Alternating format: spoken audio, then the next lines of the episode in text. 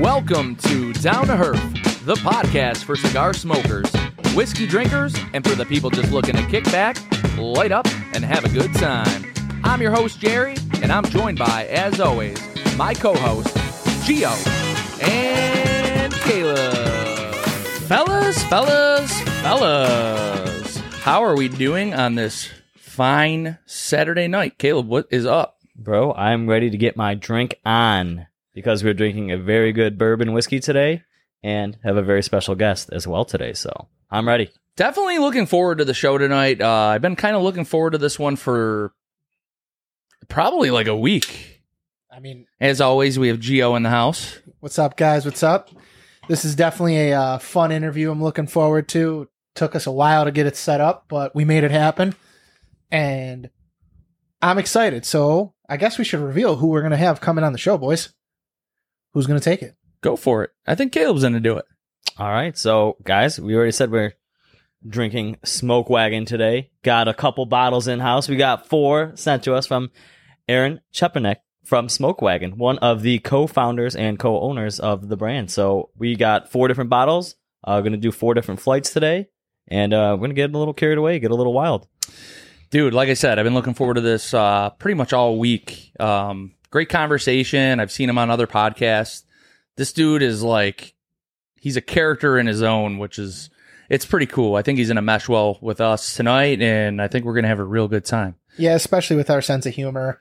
One thing I'm looking forward to as well, guys, we're also getting into a nice little fun one for the Herf too. Fresh off the heels of PCA, we got ourselves an unreleased cigar to review on the show. Cannot wait. What is it, Gio? Why don't you tell us, bud? We are going to be smoking today the fresh into regular production, the Big Ten Surrogates Robusto. They actually announced that this was going to be a permanent fixture in the Surrogates lineup at PCA. Dan Welsh was nice enough to hook us up with one so we could all smoke it on the show. Appreciate you, brother. Thanks for the conversation at the show. And story behind the Big Ten, originally released last year in that special Perfecto size with the Britannica that they did with the Cabaguan and the herb. Now in a traditional Robusto size here, they tweaked this blend a little bit. So they used a lighter wrapper that it was received a lot better. And Dan made sure to tell us about this, that he goes, this is, the Britannica was good. He goes, but this is what Surrogates is about. And this particular Surrogate was a dedication to the 10-year anniversary. That's why it's called the Big Ten. It's going to be the 5 1/4 by 52 Robusto size here. And it's going to be, I have to refresh it because it is a mouthful to say what the wrapper is here. Is an Ecuadorian Habano Rosado Oscuro wrapper. And we've got Nicaraguan binder and filler inside this bad boy. And I can't wait to light it up. I believe this is the first Surrogate we've smoked officially on the actual Down to Herf main show. Yeah, so we did the Britannica on an After Herf before, a while back, going way back in the day. So pre-Cigar Hustler days? Oh, wait, yeah, definitely. What I really liked about the conversation we had with Dan was he actually didn't seem that excited about how the Britannica, came out, because I think he said that the wrapper was way too dark. Yeah, he wanted a specific color on it to really bring out the look of the cigar.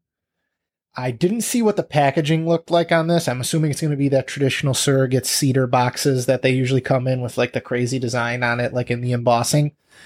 But I'm excited to try it. Tat Moe even was like, yeah, this is a good one. I remember him talking about it specifically, and obviously, Tat, L'Atelier, Surrogates, they have a crazy PCA lineup, a lot of big things coming out, and, they've got their fans. We're part of that, so I'm excited to put this guy out on the show for us. So, again, really good having that conversation with Dan. He's kind of a cool guy. Really hooked us up, made sure that we got these to do on the show, which I really appreciated.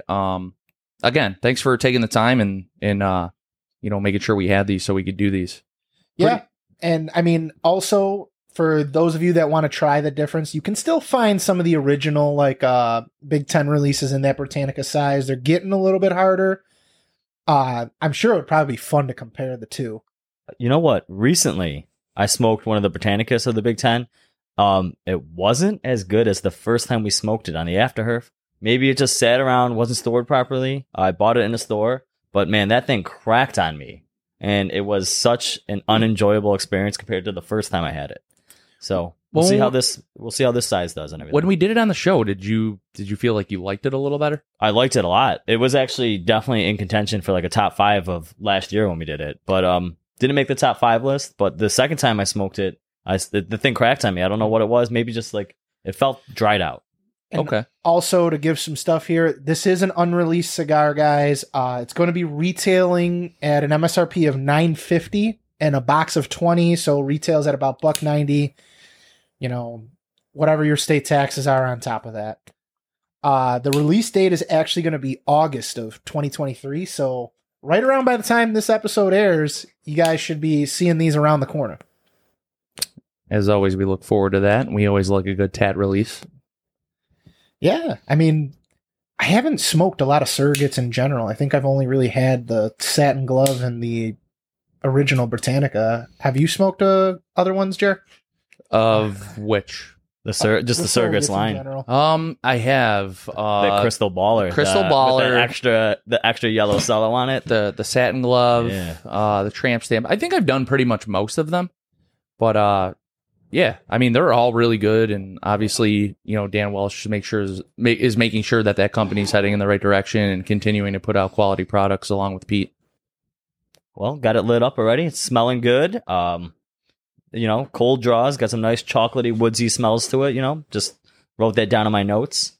Ooh, look at you getting all Don't fancy. Know if you guys picked any of that up on a cold draw or anything, but the smell so far, very pleasant aroma. Caleb fucking taking cold draws these days when before he was like, it tastes like tobacco. Do you remember when he said that? But hey, it tastes like tobacco. I'm one of these fucking morons that somehow lost their lighter, so if someone can toss one over to me here. Yeah, I got you, buddy. I got you. I forgot where it went after you took the pictures, but yeah, I don't know what the hell. I don't know what happened. Thanks, guys. It's probably on the floor somewhere. You're welcome. Yeah, you're welcome. Dude, you guys excited for this interview or what?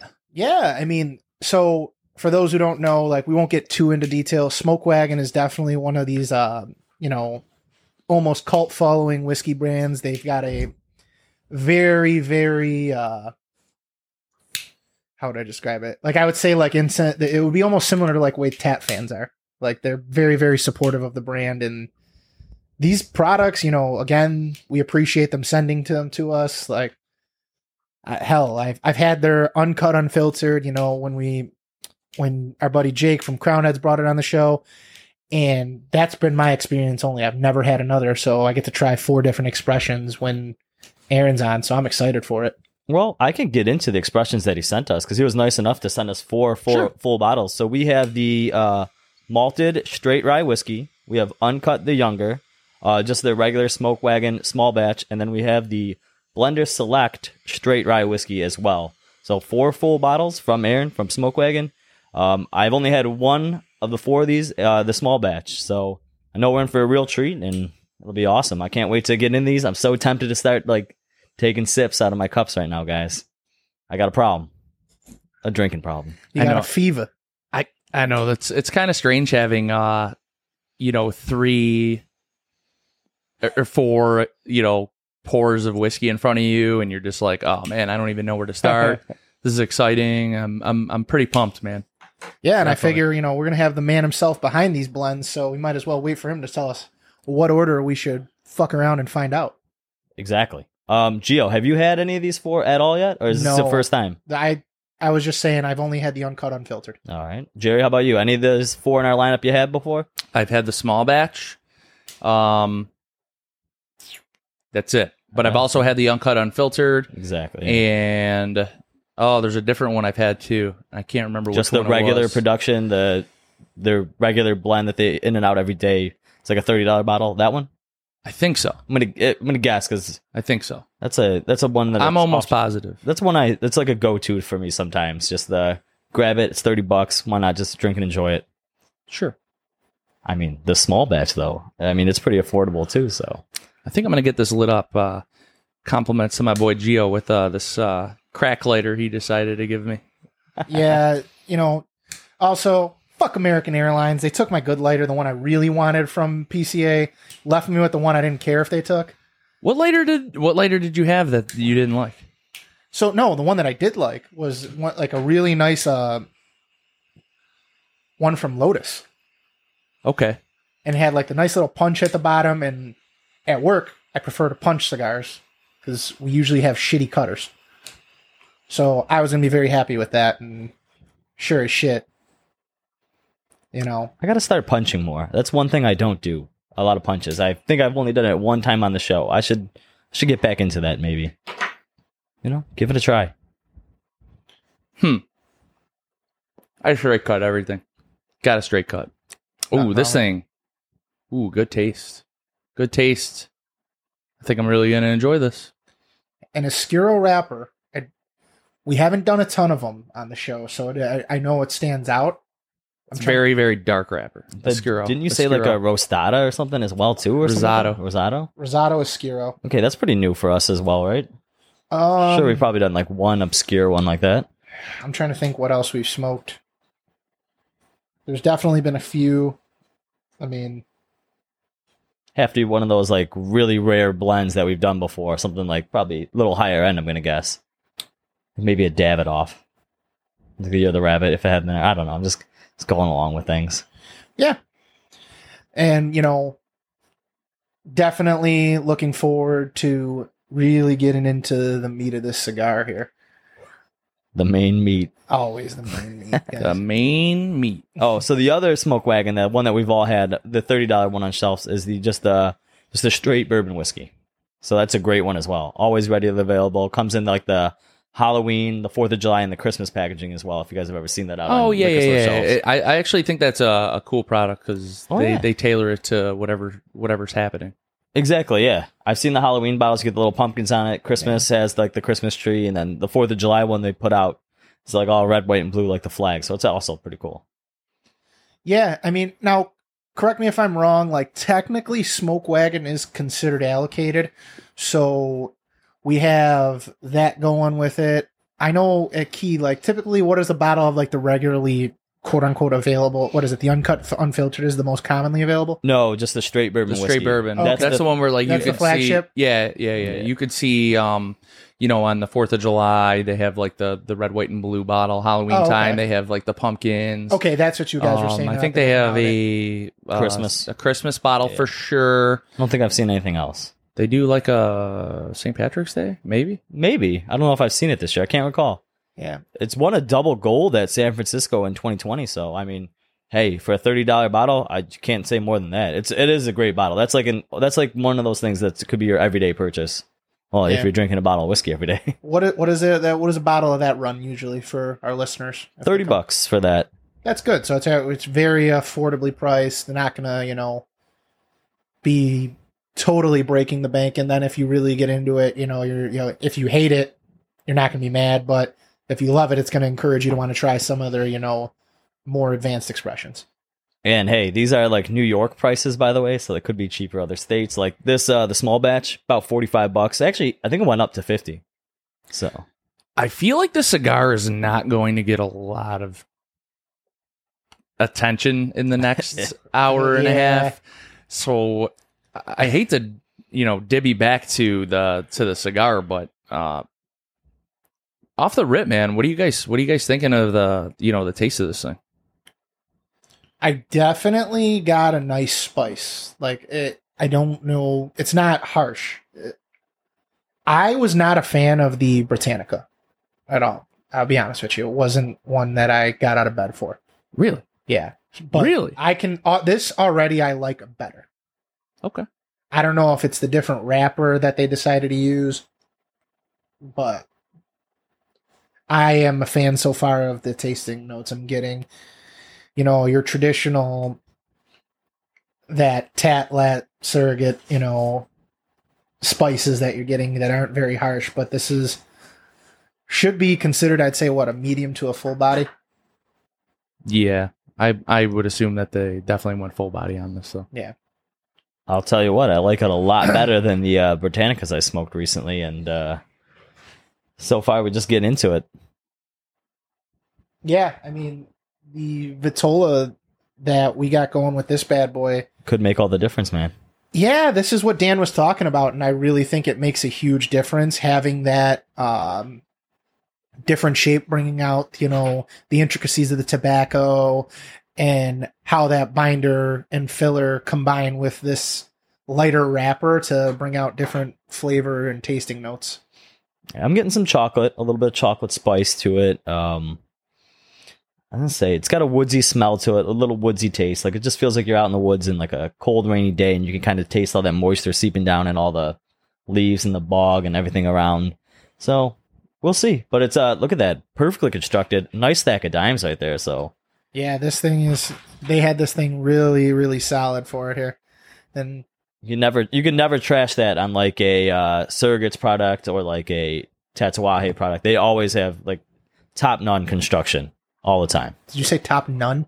I don't know. Top notch. Whatever. The fuck's a top none?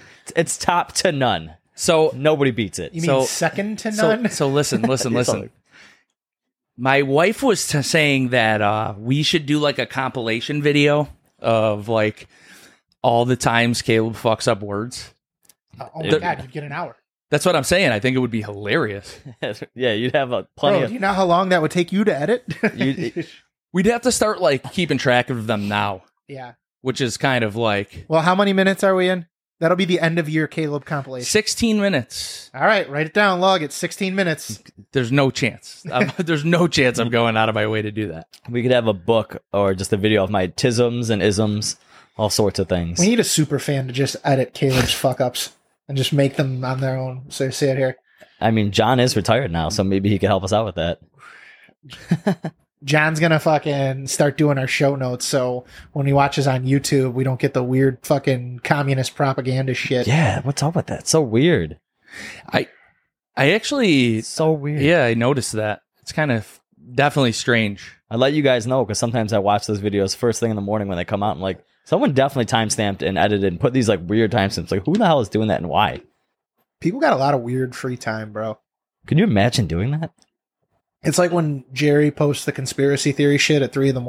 and all the fucking nut jobs on TikTok, they're like, this guy's a psychopath. I'm not going to lie, dude. I definitely take advantage of the time I post those. Oh, my God. I know you do. Like, it's fucking... Because what other psycho is going to be at 3 a.m. looking up the Titanic conspiracy? Well, listen, I purposely do this. It's for a reason. I'm looking for a certain person here. Hey, TikTok conspiracies, I mean, that's a fun time right there. You just go dive down the rabbit hole. Dude, are you guys just like staring at these glasses right now? Like, fuck. Can we like drool in here? Can I give a sample? Can I wet my beak? Can I wet my whistle? No. Caleb, you want to introduce our guest?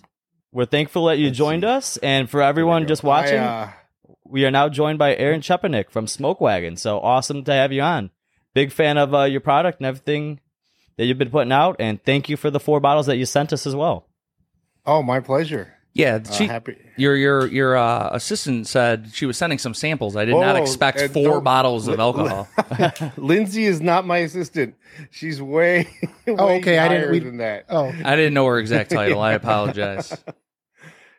I originally hired her as an admin, but you know, we grew so fast. She just kept getting promoted, and she does a great job.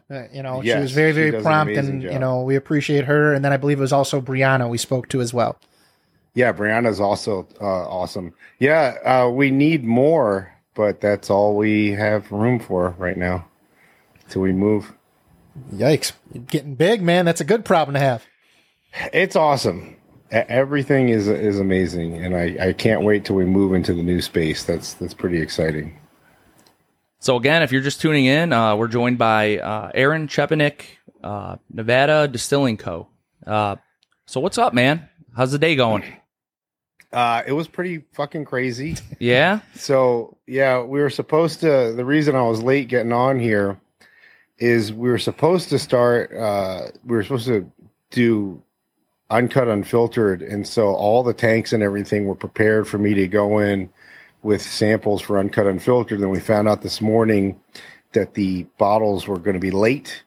So, you know, Uncut has a lot of 6, 7, and 8 year in it. And so we had to dump all this 4 year so I could figure out a blend of straight, because that's what we had bottles for. And so instead of that happening this morning, it happened late this afternoon. And, you know, that's how it goes sometimes. Hey, got to adapt. I figured you would have been smoking a cigar or something, man. What are you, in your house? I am in my house, yeah. All right, cool. Yeah, man, we're obviously... have you watched the show at all? Have you checked it out before you jumped on, or are you kind of just hopping on? I'm just hopping on. Perfect, man. I love it. So every episode we review a different cigar. I obviously know that you're a little bit of a cigar guy yourself. I see most of your posts. Tell me a little about that, man. You like a big cigar guy? You like a cigar every day kind of guy, or what? Oh, yeah. I mean... No, it's all for pictures because my, hey, some people are influencers. My life insurance policy. I'm not a cigar smoker. Ah, yes. I'll show. I love them, man. It's really, it's psychological for me. Like there'll be times where lately, you know, every morning because it's nice and cool, and it's I've just been trying to spend as much time outside as I can, and so. I like to sit outside with a nice cigar and my coffee. Just kind of, I'll take a picture for the gram. Oh yeah, for sure. The phone in the house, you know, so I can kind of tune out. Hey man, you got one of the most exciting Instagrams out there. I mean, I heard people talk about it in other interviews you've done. I just want to say, I kind of wish you were my cool drunkle growing up. It'd be awesome to have, you know, shoot some guns with you, ride motorcycles, and cruise around in classic cars. I mean, you do it all. You're like a modern day cowboy. I love all that shit. You know, I've always been like that, except the cigars. I'd say the cigars are only in the past decade, but yeah, everything else. Well, actually, though, when I lived in California, there weren't as many guns. Yeah. Well, you know, California doesn't like those. No. Now, you get some fun shit in Nevada. You can get like you get everything. Yeah, them full autos. I saw the whole range there. But. Yeah, I don't have the money for that yet. Dude, didn't you just find a gun yesterday that you didn't know you bought? Yes. Like, come on, you don't have the money for that. Dude, full autos now? Like, there was a time when you could buy pre-band Mac 10s for like $1,500, and even those are $7,000 now. Yeah, don't you got to get a special license for that too, right? And they got to be an 80s kind of automatic weapon? No, the Mac 10 is crazy though, Caleb. Like it has to be pre-May 1989. Okay, yeah, there's some law by Ronald Reagan, right? Yeah. Yeah. I mean, you got some guys here that like guns, so there's definitely we can appreciate that here. I don't know if you know our background, but you know, we're local police officers here in Buffalo. Oh, so, cool. You know, we like having fun with those toys. I love them, man. They're so fun. What's your go-to carry? Like EDC? Yeah. Well, it used to be a SIG P365 XL in the summer, but I just got a 365 Spectre comp. Ooh. That comp works. I was going to say, that thing's got some bang, man. It's stable. Yeah. I don't think I'd want to shoot it in a vehicle. Because, like, when I was zeroing it in, the concussion, like, from the gas coming out the top, like, hitting branches where I was, like, coming back in my face was like, ah! So I don't know if, like, I want to be shooting that through a windshield or you know, but... yeah, that probably wouldn't be fun. That would be, you know, nice little kickback of some glass shards or some shit like that. Yeah. So Aaron, we're glad you're on, man. We got 4 bottles of whiskey here that we wanted to sample a little bit. I'm pretty sure the 3 of us are going to get pretty fucked up tonight. I'm looking forward to it. Hell, can't wait. Been looking forward to this for the last few nights. So I got a newborn baby in the house, so my wife's like, go have fun. And now I'm about to absolutely just get annihilated. So let's get into that, man. What should we start with? Are you familiar with what was sent? It was on the calendar. I just looked at it, but so why don't you tell me? We got the small batch. Okay. We have the Uncut the Younger. We have the new malted, and we have the straight rye, the batch 1A. The Blender Select? The Blender Select. Oh, man. Okay. Well, you got a 1A, too? Yeah. She took that out of my personal stash. Well, thanks. Yeah, appreciate and you that. Called her an assistant? God damn. Let's start with Uncut the Younger. All right. All right. It's higher in proof than Small Batch, but because it's young, it's not going to have any oak, and so it's going to be very soft and delicate. At least, hopefully. Okay. I mean, you might try it and say I'm full of shit. It's terrible. But, what is the proof on this as well? It always varies. Okay, so I don't have the bottle in front of me. Yeah, I think it was like 55 or some shit like that. 56.7. I was close. Yeah. So. Yeah. I'm so bad. I feel like I have so many blending questions. Like, how do you even come up with a blend? Like, look, we drink whiskey. I don't know shit about making whiskey, so I'm sure that's most of us out here. We're just consumers, and you're the guy that does the work to put the product out for us, you know? I know you don't like to call yourself a distiller. You're not a distiller. You're a blender. Yeah, so the blending, the thing that like where I you know that I talk about a lot is that it's not like mixology and it's not like baking a cake. You're not, for the most part, you're not taking all these flavors that you want to combine and taste them all at once. It's more like a science experiment where you're taking all these things that might not necessarily taste good mm-hmm. on their own. And when you blend them all together, it creates a chemical reaction and it changes it. And you want to create new flavors that didn't exist. And sometimes it's simple. Sometimes you have one thing that's over oaked and another one that's like too young, and you just blend them together and they cancel each other out. But other times there's something mercurial that I still don't understand. Like during the winter time was really hard, because it was very cold and humid here, and so nothing really happened when the barrels came here like they normally do. And in Indiana, it was very cold, and so everything contracts, and it sucks all the... I talk with my hands so much, I keep hitting the mic. It's okay, I'm Italian. I have the same problem. Yeah, right. Gio has that problem, too. He's Italian. You know... Hey, that's what Cuomo said, so be careful about that. No. He said, I'm not perverted, I'm Italian. Yeah, huge difference rather than, talking about just talking with your hands here. He talked with his gropes. Yeah, right. And so it sucks all the tannins and everything out of the wood when it contracts. And there was times where I was making these calculated decisions thinking that, hey, this is what I'm going to do, and it's going to change it a certain way. And it wouldn't happen. And it was very frustrating and affected me emotionally. And then finally I'd be like, you know what? I'm just going to take this one that's the worst that I keep knocking down in percentage, hoping that it gets better. I've heard you refer to it as the shit, right? Yeah. Usually when I change these blends, I change them in increments of, 2 or 3%. But there was a couple times where fine, I'm just going to take this really bad one and bump it up like 20%. And it just changed everything and made it all beautiful. So the different percentages on that, how do you change that and the different proof levels? Well, the proof, So do you mean like cast strength proof or? Yeah, or any way how you do it with your blending. I know you got like what's the little tester thing, so you test the proof, but how? Like, the hydrometer? Yeah, but besides with blending, how does the proof change? Does that come with age and how it's stored and where it is? And okay. Oh, yeah.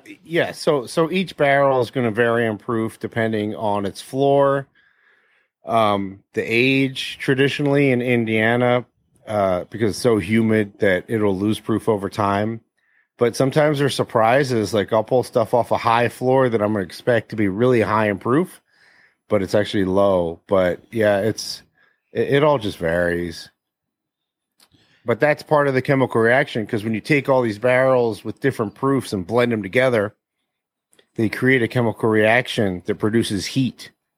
And that the end result is what changes the flavor profile. Well, I mean, that's really, really interesting. I mean, I hope one of the next things we get is like a little Smoke Wagon cigar cut.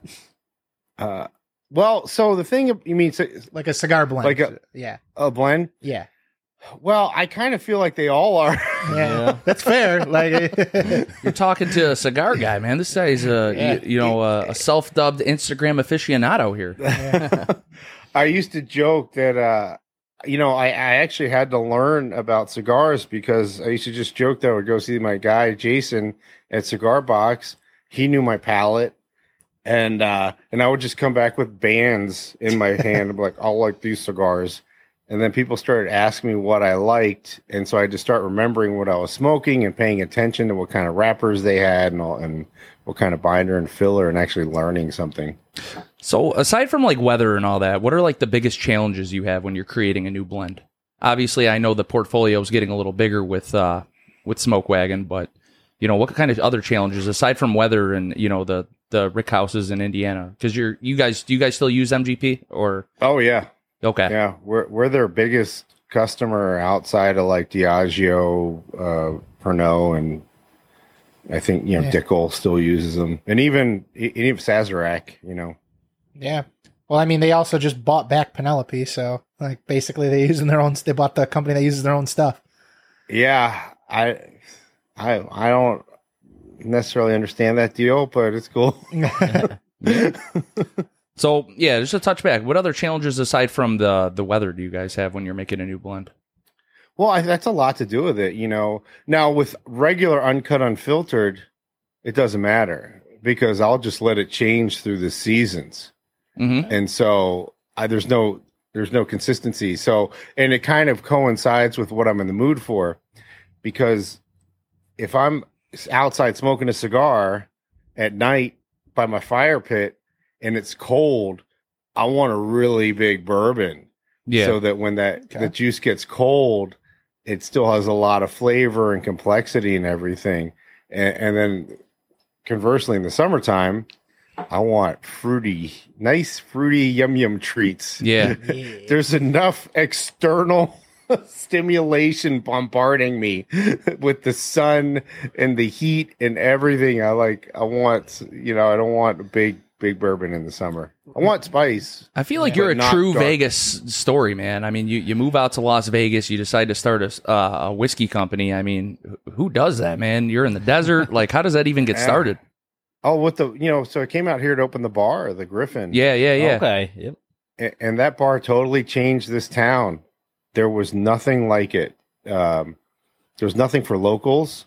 There was nothing that was just like a regular neighborhood bar. Everything was either very modern and flashy or just kind of, you know, like PTs and everything where it's just like, oh, here's some machines and, you know, clean drinking environment. Nothing had any character. Sure. And I just fell in love with the town in the desert. Being a bar owner is a gamble, man. I mean, every other week you see like 50 bars on Bar Rescue. Fucking John Taffer's running in every fucking bar. You know, well, it's just that's a gamble. So I feel like you got out. I don't know if you guys went out of business or you just closed or decided to walk away. There you go, man. So you at least made the right decision in that aspect. Got the exit. Yeah. At least you weren't on Bar Rescue, too, because that wouldn't be too good. Yeah. Oh, man. They used to send us stuff all the time, especially the bar in Vegas. And we're like, oh, this bar is very successful. We don't need to be rescued. Thank you.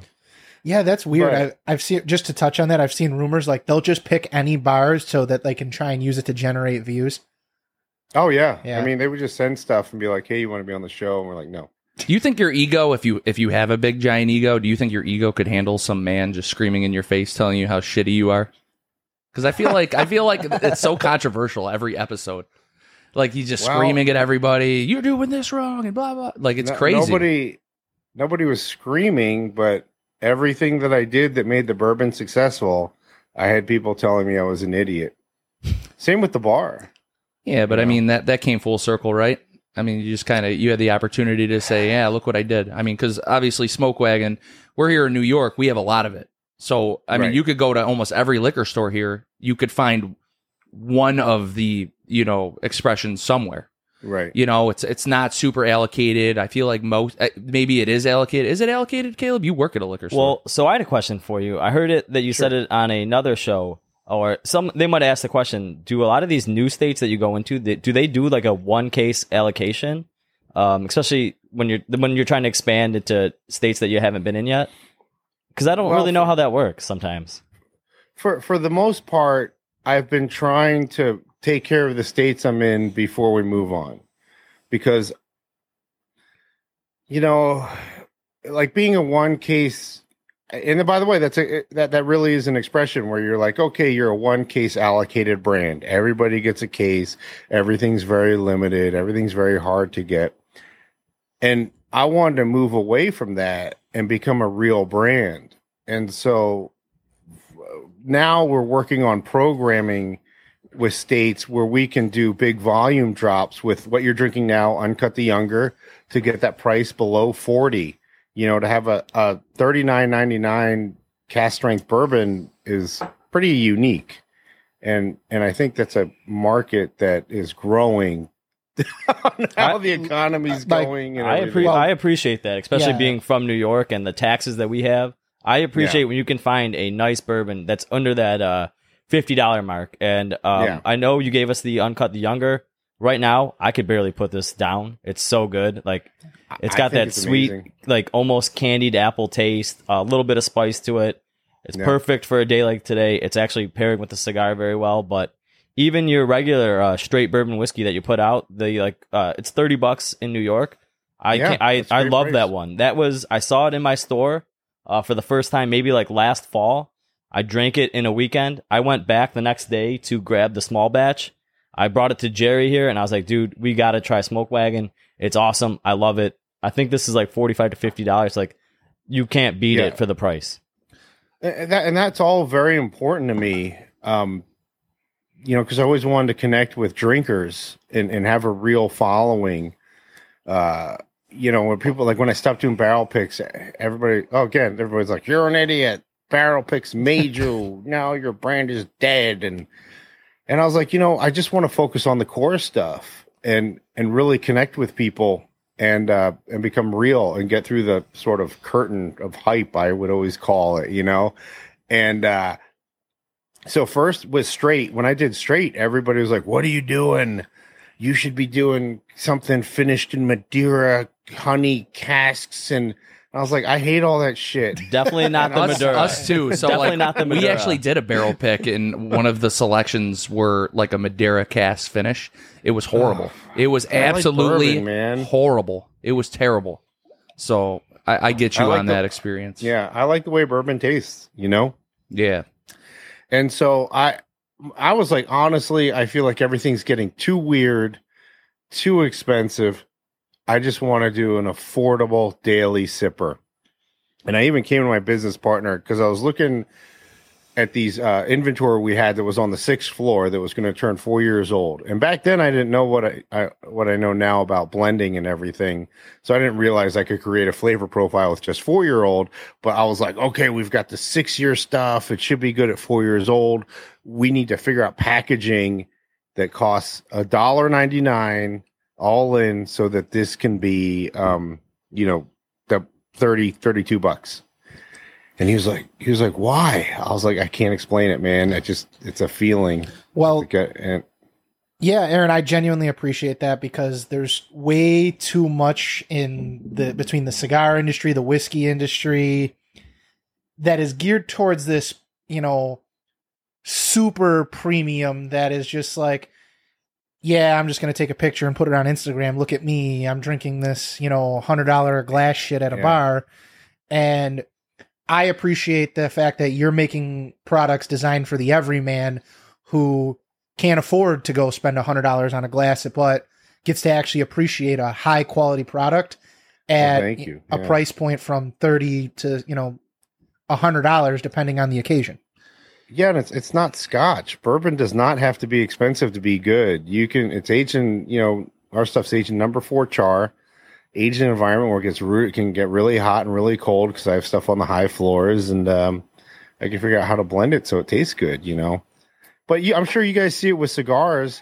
Like, I'll be smoking a cigar, and somebody asks me, oh, how much is that cigar? I'm like, I don't know, dude, like $12 or whatever. Like, I only smoke cigars that cost $40. I got so far away from the $40 cigar game. Yeah. There are these craft boutique blends, and you know a few of them. I see you smoking Foundation all the time. Yeah. I mean, you're getting a $14, $15 cigar. It's an absolute amazing experience when you smoke these cigars. The tasting notes on them are unbelievable. The construction's unbelievable. Nick Malello knows exactly what he's doing. He's now partnered up doing stuff with Joe Rogan, and that cigar is like between $12 and $15. You don't have to smoke Arturo Fuente. You don't have to smoke the Padrones, or all these crazy household names in the cigar world. You know, there's a lot of stuff out there for the everyday man, and I know Gio touched on that the same way with bourbon, which is why we appreciate Smoke Wagon, being so readily available here, especially in New York. Obviously, I touched on the fact that you can get it almost at any liquor store right now, and the availability for, whatever price point you're looking for is there for us. So, I mean, that's a really cool achievement, especially in an era in bourbon where you walk in a store and some guys laugh at you when you ask for certain shit. It's right. Unbelievable. Yeah. Yeah. Like, there's nothing more annoying to me than the super pompous whiskey drinker. Yeah. It's even in cigars. Like, I hate the people that are like, oh yeah, well, this is a $50 cigar. I'm like, yeah, but my like $12 one's better.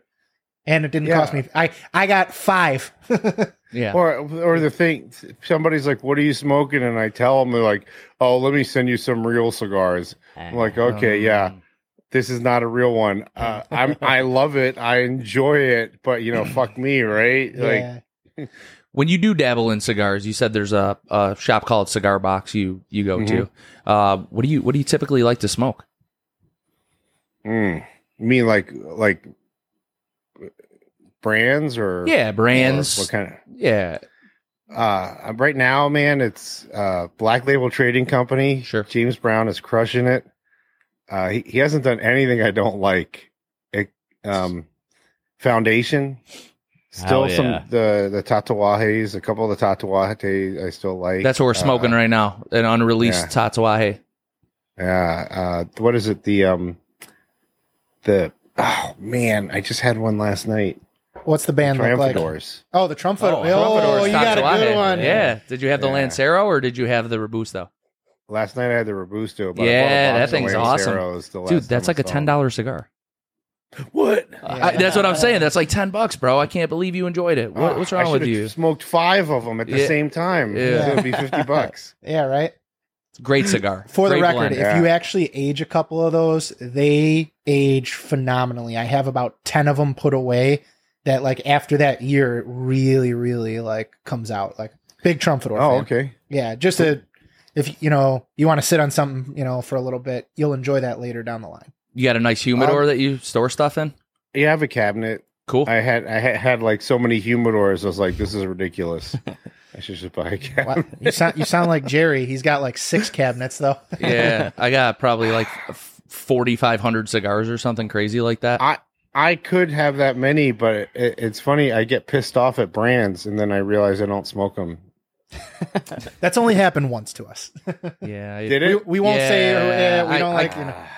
Just because we are such a cigar-heavy show, I shouldn't say either, but there was one brand I really liked, and the personality behind the brand I just couldn't get behind. Have to message us on the Instagram. The DMs, personality behind the brand. Yeah. I have a few ideas. So I feel like I know who it is, and I'm not even going to say it. But we were just recently. So we were just in Vegas, 2 weeks ago. Me and Jerry, we were at the big cigar show PCA over at the Venetian. Oh yeah, yeah. So we got to meet a lot of people, and we were there, we met all the people from Tat, Foundation, it was just an experience there. Vegas itself is just a ridiculous town. I think me and Jerry were the only people to go to. When you were here, man. 105 degrees every day. That ain't shit. Yeah, look at this dude's like, this ain't nothing. You're out in the desert. It's even hotter.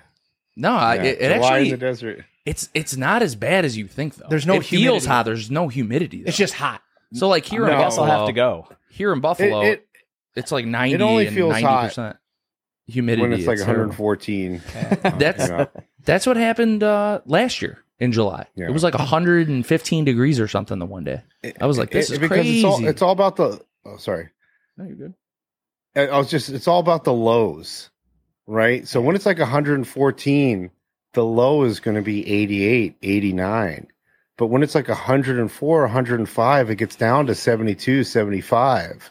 And so you wake up in the morning and it's beautiful and I love it here. And then, by noon, the ball of doom, you're like, ah. But when it's 114, every second you go outside, you're like, ah. Like, I do well with warm here. Like, this Buffalo cold ain't for me. Like, while I am Italian, I'm also half Puerto Rican, so like I'm tropical by nature here, like And Vegas, I was like, this isn't so bad. You had said the low is 77. Speaking my language, I've lived everywhere. I love it more than any place I've ever lived. What made you want to move to Las Vegas, though? So it was the how long have you been there? Whew, 18 years. Oh, damn. Yeah. It was probably 2 decades. Awesome time back then. Party animal, huh? Oh, fuck, dude. When I opened the bar in 2007, it's like there still were no smartphones really or everything was wild. So I heard you talk. I watched you on the oil and whiskey dude, and just like your whole stance on like the smartphones and like pretty much killing the party scene. It really resonated with me because like you're absolutely spot on. I mean, you can't do anything without being on tape. So I feel like people are so afraid to go and really just let loose and get a little crazy once in a while. 100%. And I think it also stunted everybody socially because, if you wanted to have sex, you had to talk to somebody. Like you had to like maybe be funny or like or charming or have something going on. Yeah, some ability to interact. Now it's like beep boop, swipey swipe. Yep, swipe on Tinder and there you go, man. Come over on Netflix and chill. Well, we were talking about this like in high school. Like we got that shit started like by the time we were graduating college. Yeah. I was like, dude, could you imagine having that in high school where like that was the most awkward part was the original like thinking you might get rejected off the first 5 minutes of conversation. You don't even have to fear it. You already know. Oh, sweet, she's into me. Or could you imagine getting rejected and you were like texting or whatever and she takes screenshots of your texts? Oh, that's another thing. You get put on blast. Oh, yeah. It'd be worse back then growing up. Yeah. It'd be a lot worse. It's horrible. I've never had that happen to me as an adult. But even when like texting, like I'd fuck it up before the date. There was too much communication. It used to be like, hey, you want to go out sometime? Yeah. When? Like, how about Saturday? All right. I'll pick you up. And you don't talk or fucking anything. Yeah. You go pick them up. And that's when you start talking is on the date. Yeah. You might get a corded phone call where you had to be careful because someone else. Yeah. You got to leave a voice message all nervous. Hello. I was calling. Met you the other night. I really think you're special. Sounds like Caleb. Yeah, right. Caleb still does that. Never had a problem with the ladies, my guys. Look who you're talking to. Yeah. If I was back in Vegas with Aaron back in the day, we would have raking it in. You know what I'm talking about. But I feel like you touched on. I just the whole cell phone thing, man. Like, when was the last time you really went somewhere and you saw somebody getting real crazy? No, because there's fucking 4 phones recording everything they do. No. And do you think that has anything to do with how cancel culture is now? Like, in the fear of like losing your job or just like being completely embarrassed. Oh, sure. I mean, they cancel you for nothing now. Yeah. We run a fucking show about cigars and whiskey. I mean, we get fucking, shadow banned on everything all the fucking time. If it wasn't for like the great audience we have, who the fuck knows where the hell we'd be? Well, yeah. Look, if I go to my personal Instagram account and I hit gifts and then goes to monetization And it says, these are your posts that violated our monetization policy. And it's everyone where I'm smoking a cigar. The tobacco is the big one. I feel like we don't have any whiskey issues. We do drink a lot of spirits and you know, whiskeys on the show. Yeah. But the tobacco, man. I mean, I haven't looked at this Smoke Wagon because I don't try to monetize anything ever. But I used to just for exposure. But anytime I would drink, it would violate monetization policies, and I'd get so buried that I was like, you know what? It's worth just having mediocre exposure all the time instead of like just getting buried. Yeah, and getting like 100 views on something for an account that has 40,000 followers. You know. Well, what's crazy is like even when we were at PCA, a guy who does marketing for a big company told us like, "Yo, you don't want to get too big because then they're just gonna block your shit." Right. So like if the show were to blow up on YouTube because we're smoking cigars and drinking whiskey the whole time, they would just fucking block all of your episodes. You'd have to go to like an alternative, platform like Rumble or something like that. So you can't even do cigars on YouTube? You can. It's just like we don't have 1 million subscribers. So like once it starts getting pushed out there more and the show grows, we're only 1.5 years old. So, you know, once we get to that, you know, big point in the industry, they're going to start saying, yeah, we're not going to push this out. Too many people see this, and we don't want you advertising that kind of behavior. It's very, very odd. It is. It's strange. It's like tobacco's that T word is bad. It's also very fun behavior, so I feel like more people should dabble in what we do. Well, I feel like the best conversations we have are over a cigar. Like if we weren't smoking a cigar and drinking Smoke Wagon tonight, we never even would have reached out to you, right? So, I mean, like, you get to meet all these amazing people from all different backgrounds all the time. It's an awesome experience. That's what happens when I do dinners. You know, I'll host a Smoke Wagon dinner, and all these people that live in an area who've never met each other before are all there for the dinner, enjoying bourbon and delicious food, and then all of a sudden they become friends, you know, and all these people meet each other for the first time. Yeah, I don't know. What do you like to eat with bourbon? If you're having a dinner, steak or something, steak. Yeah, always a steak guy. Yeah, that's easy. He's in Vegas, bro. The amount, like the great. I like game too. You know, I like elk and venison, and hell yeah, yeah. Elk burgers. Oh, love elk burgers. Yeah, well, elk. There is no like middle of the road elk. It's either very good or like that fucker got chased around everywhere for 3 months before it got killed. Temperamental meat, taste for sure. The fear. Yeah. All right, Aaron, I got a question for you. We just finished Uncut the Younger, so what should we do next? Because that was great, but, you know, I always say I got a drinking problem, and my problem is I need another one now. So let's do Small Batch next. All right. Perfect. Small Batch is the other Glencairn? Exactly. Yeah. So cheers, fellas, and thank you again, Aaron. Cheers. You bet. This is where it all began. Small Batch was the first. Is this the one that you say enjoy neat or with a cube? Yeah, I drink that one on the rocks in the summertime all the time. Outside in my insulated mug. Got the Yeti. This is very when tasty. It's 100 and when I'm in the pool, neck deep in the pool, and it's 110, I don't want cat strength. So I have a question about this Small Batch. I have this bottle here that I've had for 2 years. It's from August of 21. I'm just gonna pull it out. What is the difference between this one and the black one? So amber glass is only made twice a year. Okay. So you have to plan how much you're going to use in a 6-month period. And I thought I knew where we were when I ordered our 6 months worth of glass. And then I blew that guy up for selling the banned bottle on secondary. I don't know if you remember that. So somebody told me that the white label on this is actually a little rarer than the white. I don't know how true that is. But we only. I mean, if you read the back of it, it'll tell you we only did it for 2 months. Yeah.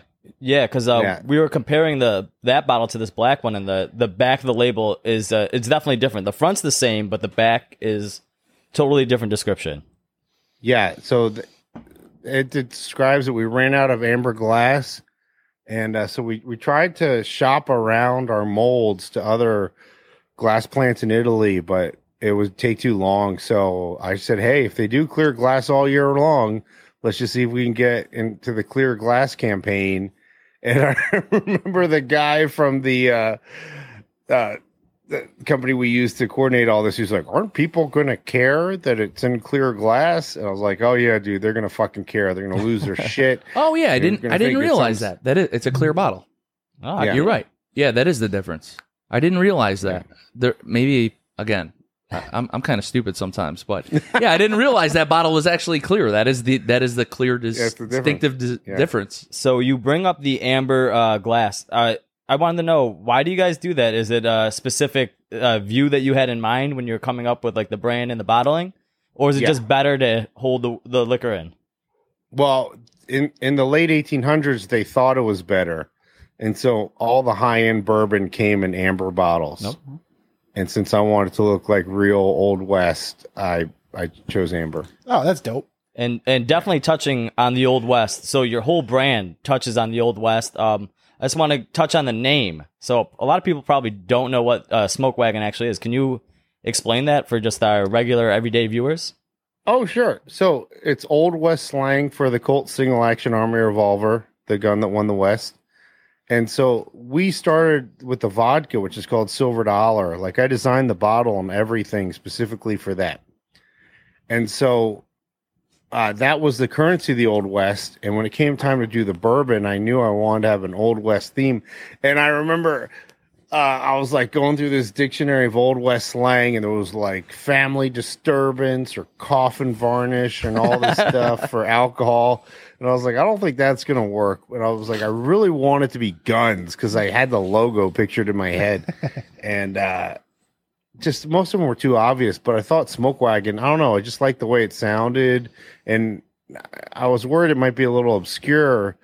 But when I went down the list of ideas with my business partner, and when I got to Smoke Wagon, he was like, hey, what do you think of Smoke Wagon? I was like, honestly, it's like my favorite. And then he recited the line from Tombstone. And I was like, hey, you know what? Maybe it's not as obscure as I thought. So, funny story. So, Jerry used to have the mustache that, like, Doc Holliday and Val Kilmer had in Tombstone. Oh, right on. Rocking it on duty. They fucking loved it. They were like, dude, you need to keep that fucking mustache. My wife's like, get rid of that fucking mustache. It's fucking horrible. I had the twist. I was doing the wax, everything. It was crazy. It looked crazy. I was just waiting for him, like, Johnny Ringo just couldn't handle it. But no, that's cool. Do you design all the bottles, or do you and your partner agree on all that stuff? I mean, I design everything. Like I don't have a vodka bottle nearby, but like, so the Smoke Wagon bottle, that bottle, I actually had to design because I wanted that shape, and I wanted the coin, the silver dollar coin, to go in the front of it. And they told me you couldn't do that. It would be a contact point on the assembly line, and I should do a flat bottle. And I was like, I'm not doing a flat bottle. I don't like them. They take up too much space, and this fits in the speed rail. It fits on the back bar, and I think that'll translate to being a good footprint in a liquor store. So I actually had to build the bottle on a 3D program to show them if I recess the coin a certain amount and put those bumpers above and below the label that sticks out of the glass, it would stop anything from being a contact point except for glass on the assembly line. And so the Silver Dollar vodka bottle was the first bottle that had a round front with a piece of metal stuck into it.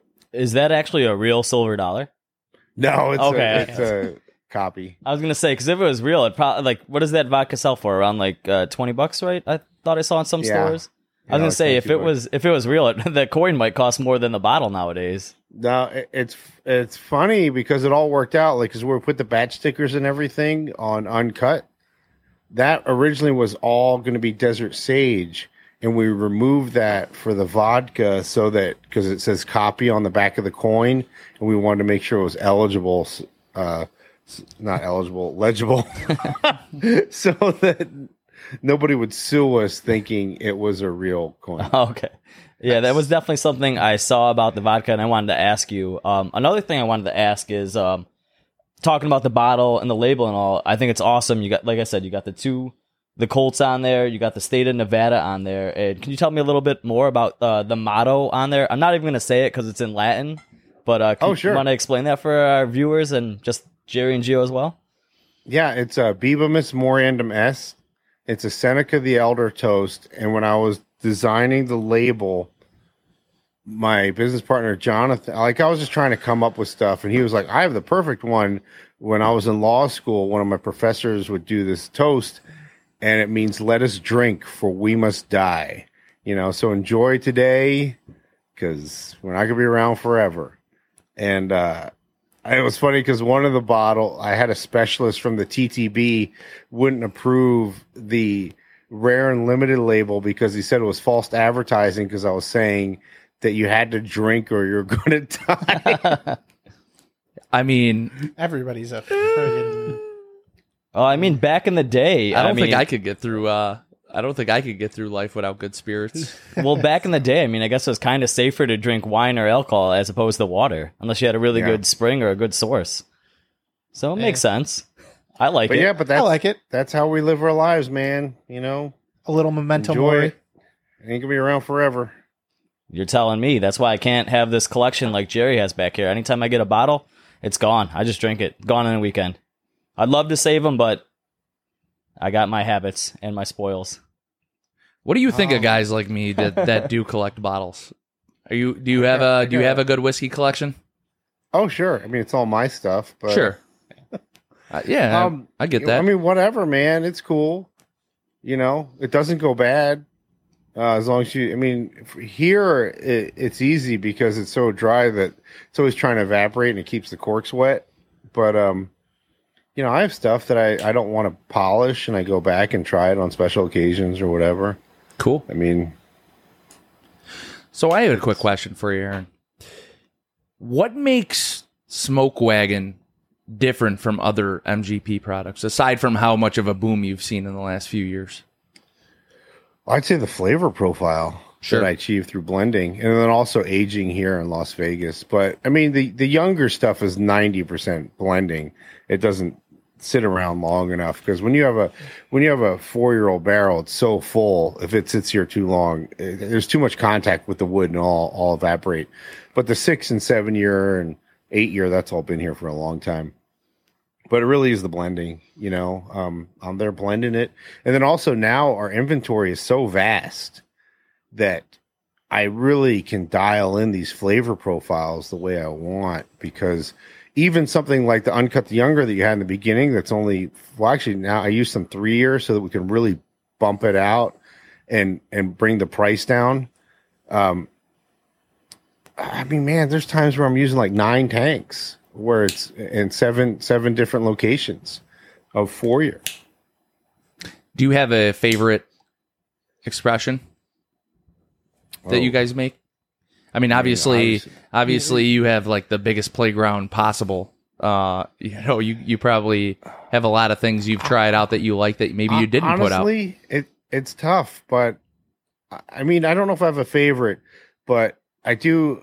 Somebody asked me if I have a desert island one, and that would be small batch. What you're drinking now, I am never not in the mood for a small batch, and it's so versatile.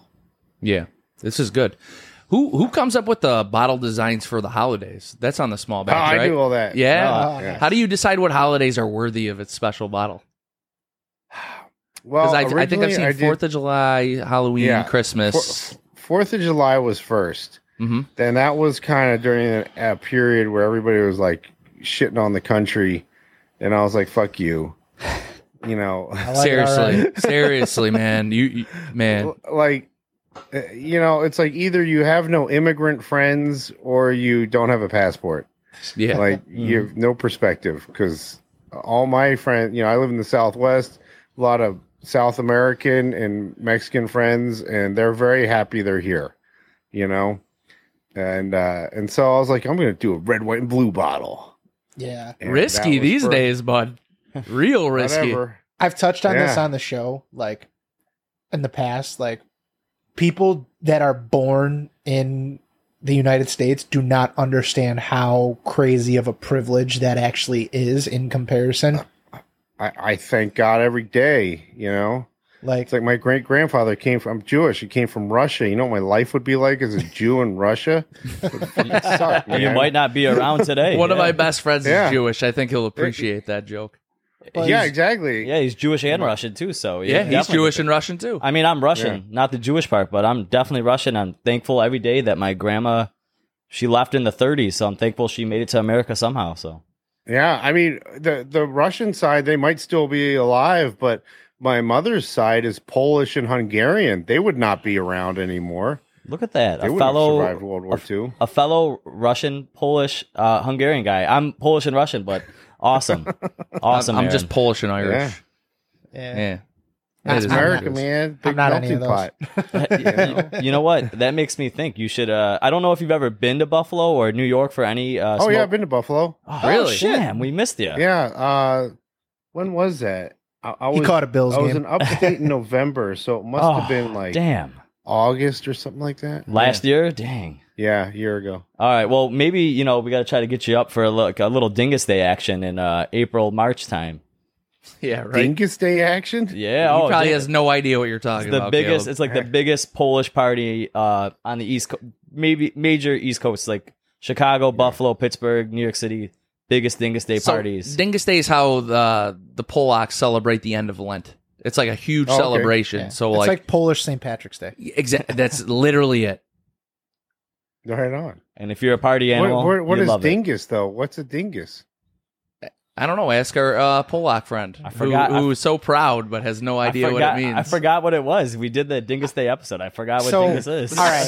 As the person who's not Polish, I'm going to tell you what it is. It's a bunch of drunken Polish people. They get the pussy willow flowers for the girls, and the guys get squirt guns, and they just hit each other with them when they're drunk and in their stupor. It's actually a great time. It's like we almost recede back to the old ways of getting girls. You know, you just like beat the shit out of them with a stick or like shoot them with a squirt gun. Squirt them with your squirt gun. Yeah. It's like, you know, no cell phones that day. You just kinda... Now it's cancelable. Oh, like, like when you're little kids, you know, somebody likes you because they're being mean to you. Yeah, basically. Sort of. Yeah, that's kind of Dingus Day in a nutshell. Yeah. And then we just get really fucked up on Krupnik and Polish beer. So I did the red, white, and blue one, and everybody loved it. And then the guy that I deal with from the company, the liquor bottle company, he used to work at Seagram's, like back in the 60s and 70s when they used to do all the holiday ceramic bottles.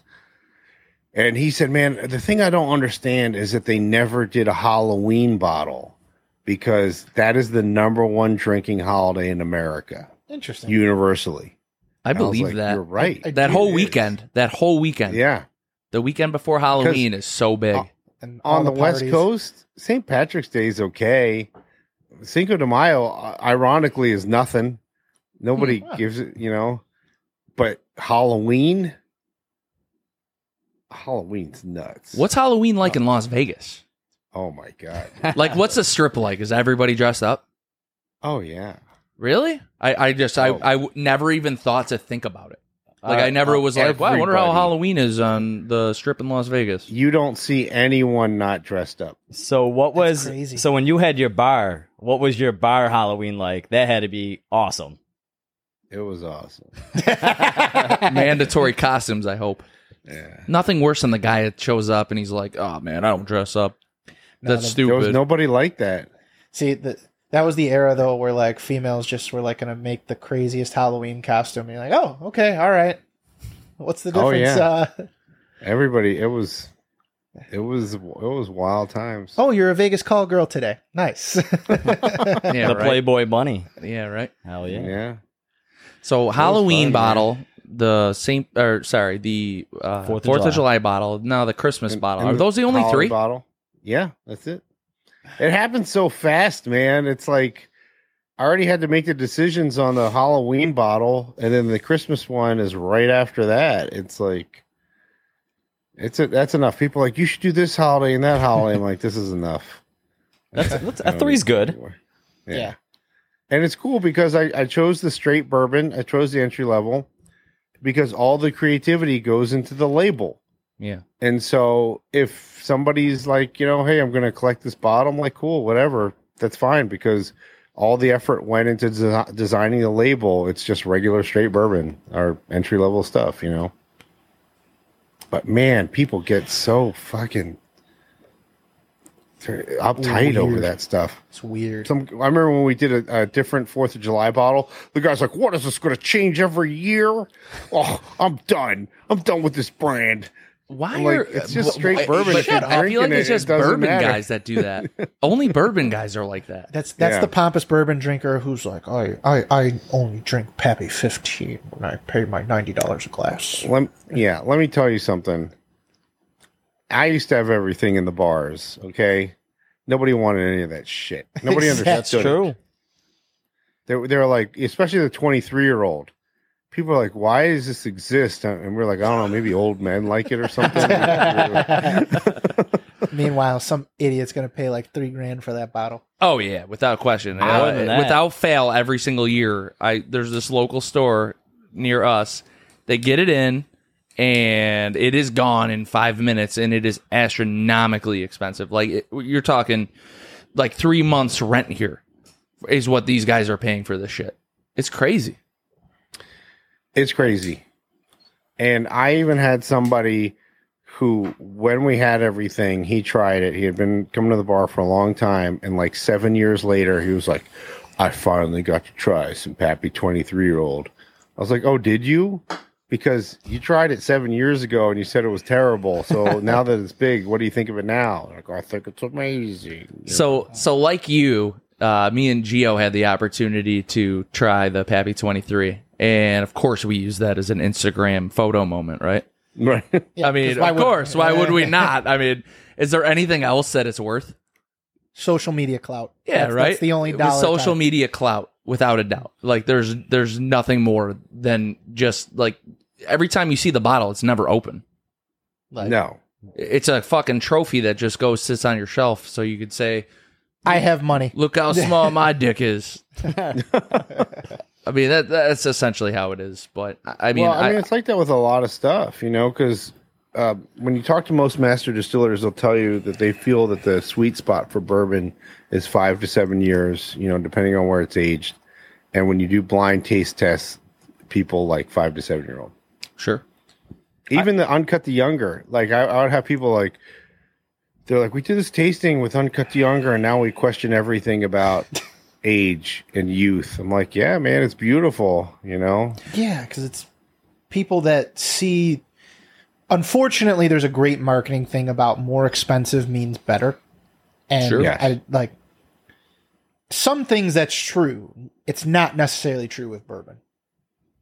Well, by the way, if you look at those brands, that's not their MSRP. That's not their like base. That's not how they make all their money. That's just like kind of hype that generates the core stuff, And so, yeah, sure, Pappy's got that. I mean, well, I guess Pappy's different because they're technically separate from Buffalo Trace, but most brands, like their expensive stuff is not what they sort of make all their money on, And that's where I see like a lot of these smaller guys making a misstep where like, oh, everything's super expensive. But part of that is because all they've done is buy what they can sell. And so what separated us and why we can have the $39.99 Uncut the Younger and the $30 entry level and small batch being, $55 or whatever, is because we've been contract distilling since 2015. Mm-hmm. Did you catch a lot of backlash from the Uncut the Younger from all these like bourbon heads? Like, oh man, in the beginning there was, before anybody tried it. Yeah. I mean, I would assume there's some backlash. Like, you can't put a product this young out. Like, what are you doing? Yeah, when they saw the label, everybody's like, "What are you guys out of old bourbon?" I was like, "Well, if we were out of old bourbon, Uncut the Younger and regular Uncut would taste the same." Yeah. So you know, I was just like, I kind of feel like people would want a affordable cast strength bourbon that's always the same, unlike uncut, unfiltered. It doesn't change. I try to keep it consistent, and I want it to be affordable and readily available. I don't want, you don't want to have to hunt for it. I want you to go to your store and it's always there, the way big brands are always there. Right. Like it's there's a reason Jack Daniel's No. 7 sells, is because people know what it is. They like it. Yeah. And it's there. Like, yes, they have their, you know, special editions. Yeah, they're getting a little crafty lately with their triple mash, their single barrel, double single barrels, or whatever. But it will never touch No. 7. Sure. It won't even be close. Sure. They will forever have that be probably like 80% of their revenue that brand generates. And they're late to the game too. You know, they got all that stuff coming in when it's all sort of dying out. Yeah. Well, I gotta say, I enjoyed the Uncut the Young so much. That was my first time trying it. It's excellent, and just finished the small batch as well. I've had that several times. Amazing as always. Neat or with a cube. So I'm ready for pour number 3 because I'm a bit of a drinker. So we got the 2 rye. So which one should we do next? The blenders edition or the malted rye? I'm gonna say let's do the blenders first. Is it the last one or because you remember? The malted's so big. The malted, I think, was the last one we did. Yeah, the malted. We poured all these in order before you came on, so we just now I was trying to remember which one's which. But the malted was the last one that we poured in the smaller cup. Yeah, we didn't want to look like lunatics passing around bottles for the next. Listen, that small batch has me having a nice little cheek flag fun feel when you drink some whiskey right now. So I'm enjoying it. We're on the malted, the last cup. Did he say the malted or the rye? No. Select. Oh, blender select. Yeah, dude, you are. No. Yo, do you listen? And of course, I follow. Right, I'm like, all right, yeah, let's do it. Fucking guy. All right, blender select. Was that our skinny cup or our fat cup? So, what can you tell us about this? This cup. So that is a blend of the malted barley rye and the traditional 51 rye, 45 corn, 4 barley. And I think this is kind of what everybody expected from me when I said I was doing ryes, but the bottle and bond, it was a way to, like, I don't know, just kind of explore new things. And the irony of it is, for a brand that has a bourbon that has so much rye spice and is so big. I was gonna say this is spicy on the nose in general. This is this batch 1-8. Malted barley rye is really a departure because it's so funky. All right. And so I use the traditional rye to blend out the funky aspects of the malted rye, but maintain like the sweet malt as well as the unique baking spice flavors that you get from the malt. 100%. This rye is amazing.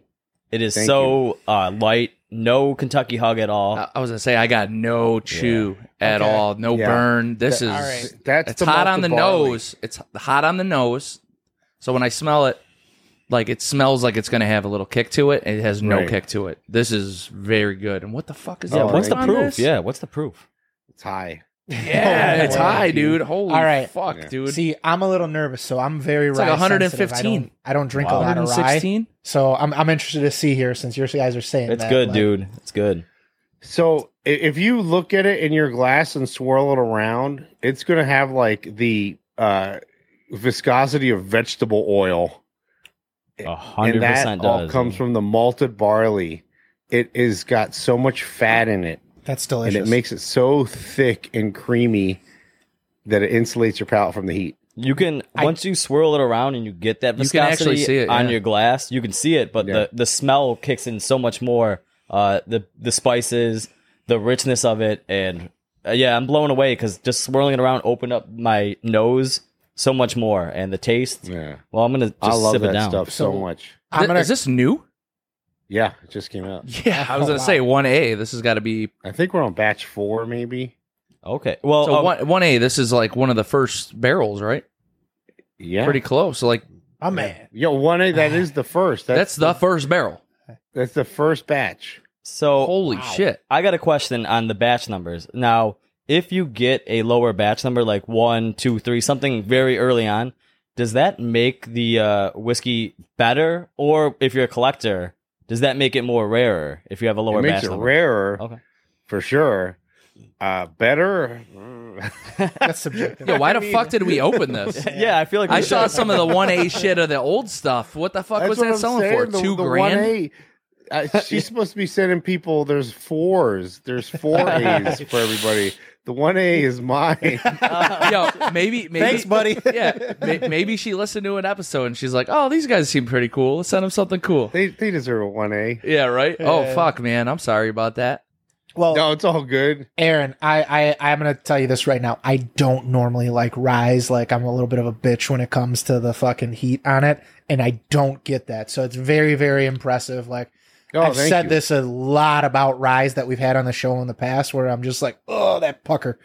And I did not get that, and which is very, very astounding for me. So whatever you did, it worked. Oh, thank you. Yeah, I worked hard on that. I almost didn't think it was going to happen because I couldn't get it to where I wanted to taste, and finally I figured it out. Were the rye that you have, were they traditional rye or were they 95.5s? They were more traditional. Yeah, they're very traditional. We might have done one 95.5. They're like, more traditional, like the 51 rye or the Rendezvous rye I've had. I wasn't a big fan. That was the High West. Right. We do a lot of rye on this show, Gio, and you probably don't even know it. No, it's just that I normally, like, anytime I hit rye, like, he gets real red from it. Yeah, like I think he has a rye sensitivity. No, I'm very if he starts dying, and it just on the show, I feel it down my chest. I'm gonna say, at least you died on the 1A, dude. Yeah, right. It'll make great content. So if you die, that's cool. In the words of Ivan Drago, if he dies, he dies. I also do no dying. Your the bonded rye with the green labeling. I love that. I got it for Christmas. Oh, thank you. I got it for Christmas because, like, I love any type of rye whiskey, and the bonded 100 proof. Amazing. Funny story about that one. So my old sales rep from MGP told me that mash bill was 51 rye, 49 corn, and it didn't exist anymore. It's not. It's 51 rye, 45 corn, 4 barley, and they're totally doing it. And even so, I had no way to check it because when I look at my inventory, it just said 51% rye, 51% rye. And when I would go to my contract agreement, it said, you know, this many barrels per month of 51 rye / corn. And then somebody messaged me on Instagram, and he was like, "Hey, man, I can't find that mash bill on the MGP website. Are you sure that that's right?" And I was like, oh, and so I did the bottle and bond because I was like, this mash bill is exclusive. It's proprietary. I don't need to do a blend to make it unique. I can do single vintage, single season even. And so I called the head of alcohol production at MGP up in Kansas, Cameron, and I said, "Hey, man, is this what mash bill is this?" He's like, 51 rye, 45 corn, 4 barley. I was like, "It's not 51 rye, 49 corn." He's like, "That doesn't exist." But the 51 rye, 49 malted is discontinued and on our contract, and that one is proprietary that we're going to have next. Ooh, awesome. And it's in what you just had. This is awesome, man. This is thank you. This is going to be a hit, man. This is the best rye. It is by far. This is going to be a hit. Way more. Listen, they will tell you I don't fucking blow smoke on people's ass. Like, I probably Gio, when it comes to cigar ratings, is one of the worst fucking raters on earth. Very, it has to be the most amazing thing on earth for him to say something nice. So no, if a 10 is a 10, like, you should. If something is all right, like, there should be nothing wrong. That's how I view it. Right. Like, but wow, that I'm genuinely, like, blown away at, because I don't, like, I wasn't really looking forward to the rye. And, oh shit. I hope you like the next one too. Listen, if it's anything the one I'm close to this, I'm sure on, because I hate malted, man. Ooh, I like them. I like them all. You think I'm gonna like it? Now, is your malted similar to, like, a Scotch taste? Like, in terms that's what I'm worried about. No. Okay, because I like Scotch. I'm a little different in that regard. So you know, the malt flavors are, it's like ginger ale and kind of grass. That's what you're going to get in the next one that some people like, and some people are like, oh, that's too funky. I love mowing the lawn, so hopefully it's... I think you are. Aaron, are you more of a like a rye guy when it comes to your whiskey, or do you prefer just the regular, like corn, more of a corn mash? Oh no, I like high rye. Okay. And the bourbon. I mean, our bourbon's 36% rye. Hey, I'm a rye guy, so through and through, you get me with the rye, I'm there. I'll buy it. I'll buy it all. Complexity. Yeah, I would. All right. So before we get into obviously that more stuff, I would. Caleb made me think of a pretty good question. What's the weirdest blend in your eyes that you've done? The weirdest? Yeah, like something you're like, no one. I don't. You like, you know that no one's done it, and you made it work. Wow, I feel that way about Uncut the Younger. Yeah. All right. Yeah. I mean, to make 3 and 4 year taste like that, you know, that's a huge accomplishment. People are always like, you have the best barrels. I'm like, no, they are not good. I make them good. You have no idea what I put into this. Regular Uncut Unfiltered is so easy because I have so much to work with now, and I have so much experience with it. I'm just like, you know, I usually figure that out in 1 or 2 tries. It's Uncut the Younger and even Straight that really kick my ass. Sometimes Small Batch too.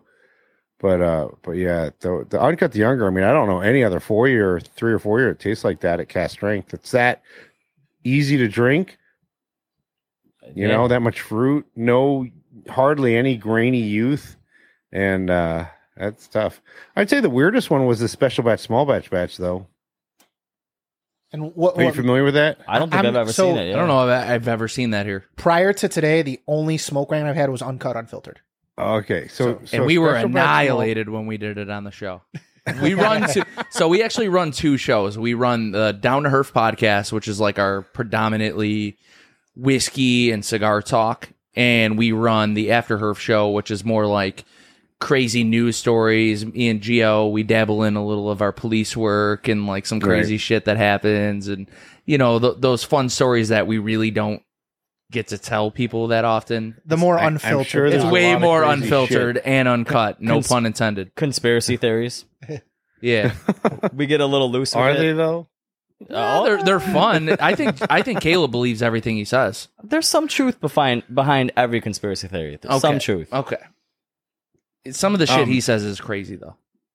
So Special Batch, Small batch. That is the one that was supposed to be the 4th Rare and Limited release. But Rare and Limited's got so crazy that I decided not to release it and only use it for charity because I thought it would sell for too much. And I was like, if it's going to sell for too much, because it's 70% 4 year, but that 4 year is 4 year from 2016, the first tank I ever dumped. And I had a strainer. Actually, I guess it was the second tank I ever dumped. And I had a strainer, and it was filled with all the char from 16 barrels, and I dropped it in the tank. All the char. That's fucking dope. And so I was using it for small batch because that's all we were making. When I got to about the 2/3 halfway point, it started making all the small batch dark, and I couldn't filter the char out of it. So I let it sit, and it sat 4 years. And by the time it was done, it was like the color of coffee, and you couldn't, It was infused in there, and all that, there was no more like big chunks of char or anything. It was all like dissolved. And so that's what I mean, Special Batch, Small batch with. And the crazy thing about that one is because that char is infused in it, it ages in the bottle. So if you try it now, if you pop a bottle now, it tastes completely different than it did when we released it in 20. Yeah, December 2020. So one of the things I find amazing with any liquor company out there making whiskey and bourbon, I find it so amazing that you guys can sit on these bottles for 4 years or, you know, 5, 6, 8, whatever. I just like... The barrels or bottles? Well, the barrels. I find it so amazing that you could sit on that for so long, and it's amazing that the amount of barrels that you guys must have, and it's got to be so tempting to maybe like crack into them, see what you got. I mean, I'm sure you do that as a blender, but just the amount of time spent. It's crazy. Ones that I have, that I've been aging here for long periods of time for experimental purposes, I crack into them. But the ones that I have in Indiana that I'm like, no, they're like on the second or first floor. I was like, we got to leave them till they get old. I'm not tempted to try those at all. So hitting back on that again, what is the oldest barrel that you guys have or are working on, or maybe something in the future? Anything, past? I think they're all bottled, and okay. They were 15-year-old was the oldest. So currently, the only thing I have that's not bottled would be 8-year is the oldest I have right now. Okay, so coming out in the future, right? Well, I use it in uncut. Oh, awesome. Okay. What, how old are, and what we're drinking right now, the Blender Select, the rye, what's the ages in there? The malted barley is 5-year off the 6th floor, which I don't want to go much older than that because I want to taste that grain. That's a very expensive mash bill. To do a barrel of that is $1,000 versus $700 for bourbon. So, new fill. For this blend, what's an MSRP on this bottle? $85, I think. Okay. And that's still reasonable. Yeah, I mean, even in New York, that's not that malted barley, man. That shit's expensive. Is this Blender's one due to hit New York soon? Because I haven't seen it out yet. The other malted rye, definitely have in store. I've seen it on the shelf, but this the Blender Select, I haven't seen that one yet. It should be. Okay. Be on the lookout for that, guys. You didn't get it, Caleb. New York's always a month behind because you got to do all the registration stuff. I hate this fucking state. New York sucks. Yeah, remember doing a barrel pick? We were trying to get it out, and then people had to jump through hoops to get it for how we wanted to market it. You can't put a label. Yeah, there's all kinds of crazy fucking shit here, man. On your end, you wouldn't know that. We did a barrel pick, and the guy we did it with, in order to guarantee we were doing a St. Patrick's Day themed release. He had to drive in his personal vehicle all the way to Boston to pick it up so he could deliver it to us. And he did it for us. Wow. He did it for us. Because we told him, you're going to fuck up our barrel pick. We had it themed on. Dude, this shit was all pre-sold, everything. It was pretty amazing. It was cool how fast we moved it. Just our first, it was our first try. We, we never dabbled in picking a barrel or anything, but it was marketed perfectly for St. Patrick's Day. We didn't make $1 off of it. We donated all the proceeds to the National Law Enforcement Memorial Fund, so it was really cool to get that done. And we really appreciate, our boy Hopper driving out and picking that up for us. Yeah, right. Sure. Yeah, New York's a tough market, man. It's but it's here though. Your product's here. And it's readily available in most stores. Yeah, so that's amazing. I just mean, it's a tough market in general, because the state has a declining population. Yeah. So you ain't kidding. Everybody wants out. If I didn't have a New York State pension here, I'd be the fuck out of here too. This place sucks. Well, this fucking government's the mafia. Yeah. It's fucked up. What's that? The government in New York State is the mafia. That's how they operate. It's fucking crazy here. Everything. Yeah. Everything is about how much money can we take from you? All right, I'd say you probably have a bit of an idea because you got your start in Cali. Try to open a bar in New York. You get your place, all that part. Right. To get a liquor license from the day, you could have the bar built ready to go. Even then, the day you put your application in, they say don't plan on opening for a year and a half. Well, oh shit, I never finished that story, but that's why I came to Vegas, because back then, in L.A., you could not get a liquor license. You couldn't get the certificate of occupancy. You had to buy an existing bar. What the hell? And so we came to Las Vegas because they were having this whole deal on Fremont Street where there was going to be no gaming, so you could have bars next to bars. And so all the casinos have lobbied for restrictions because normally the liquor license comes with 15 machines. And so if you have a regular liquor license with 50 machines, you have to have 1,500-foot separation. You have to have all this parking. And that was all by design by the casinos because if you had a whole street of bars with machines, that's basically it's like a casino.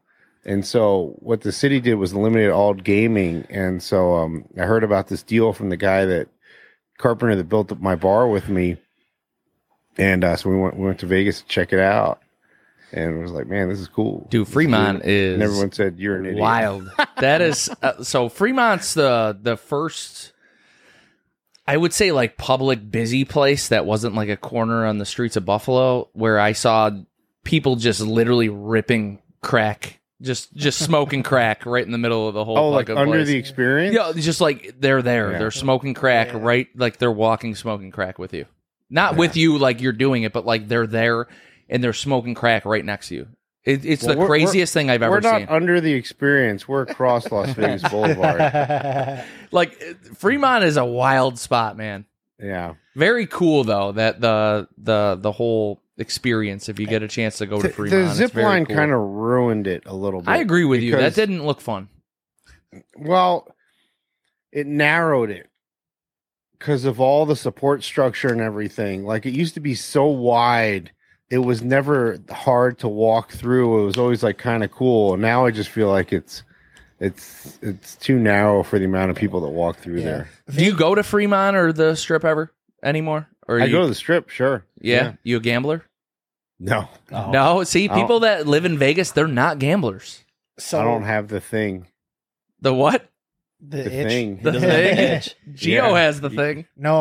I don't gamble unless it's Caleb. A definitely has the thing. So not a casino guy. Sports book. Betting on sports. That's me. So, but you get the highs. You get the high when you win. Oh, definitely the highs when I win. Right now it's the middle of summer. It's nothing but baseball.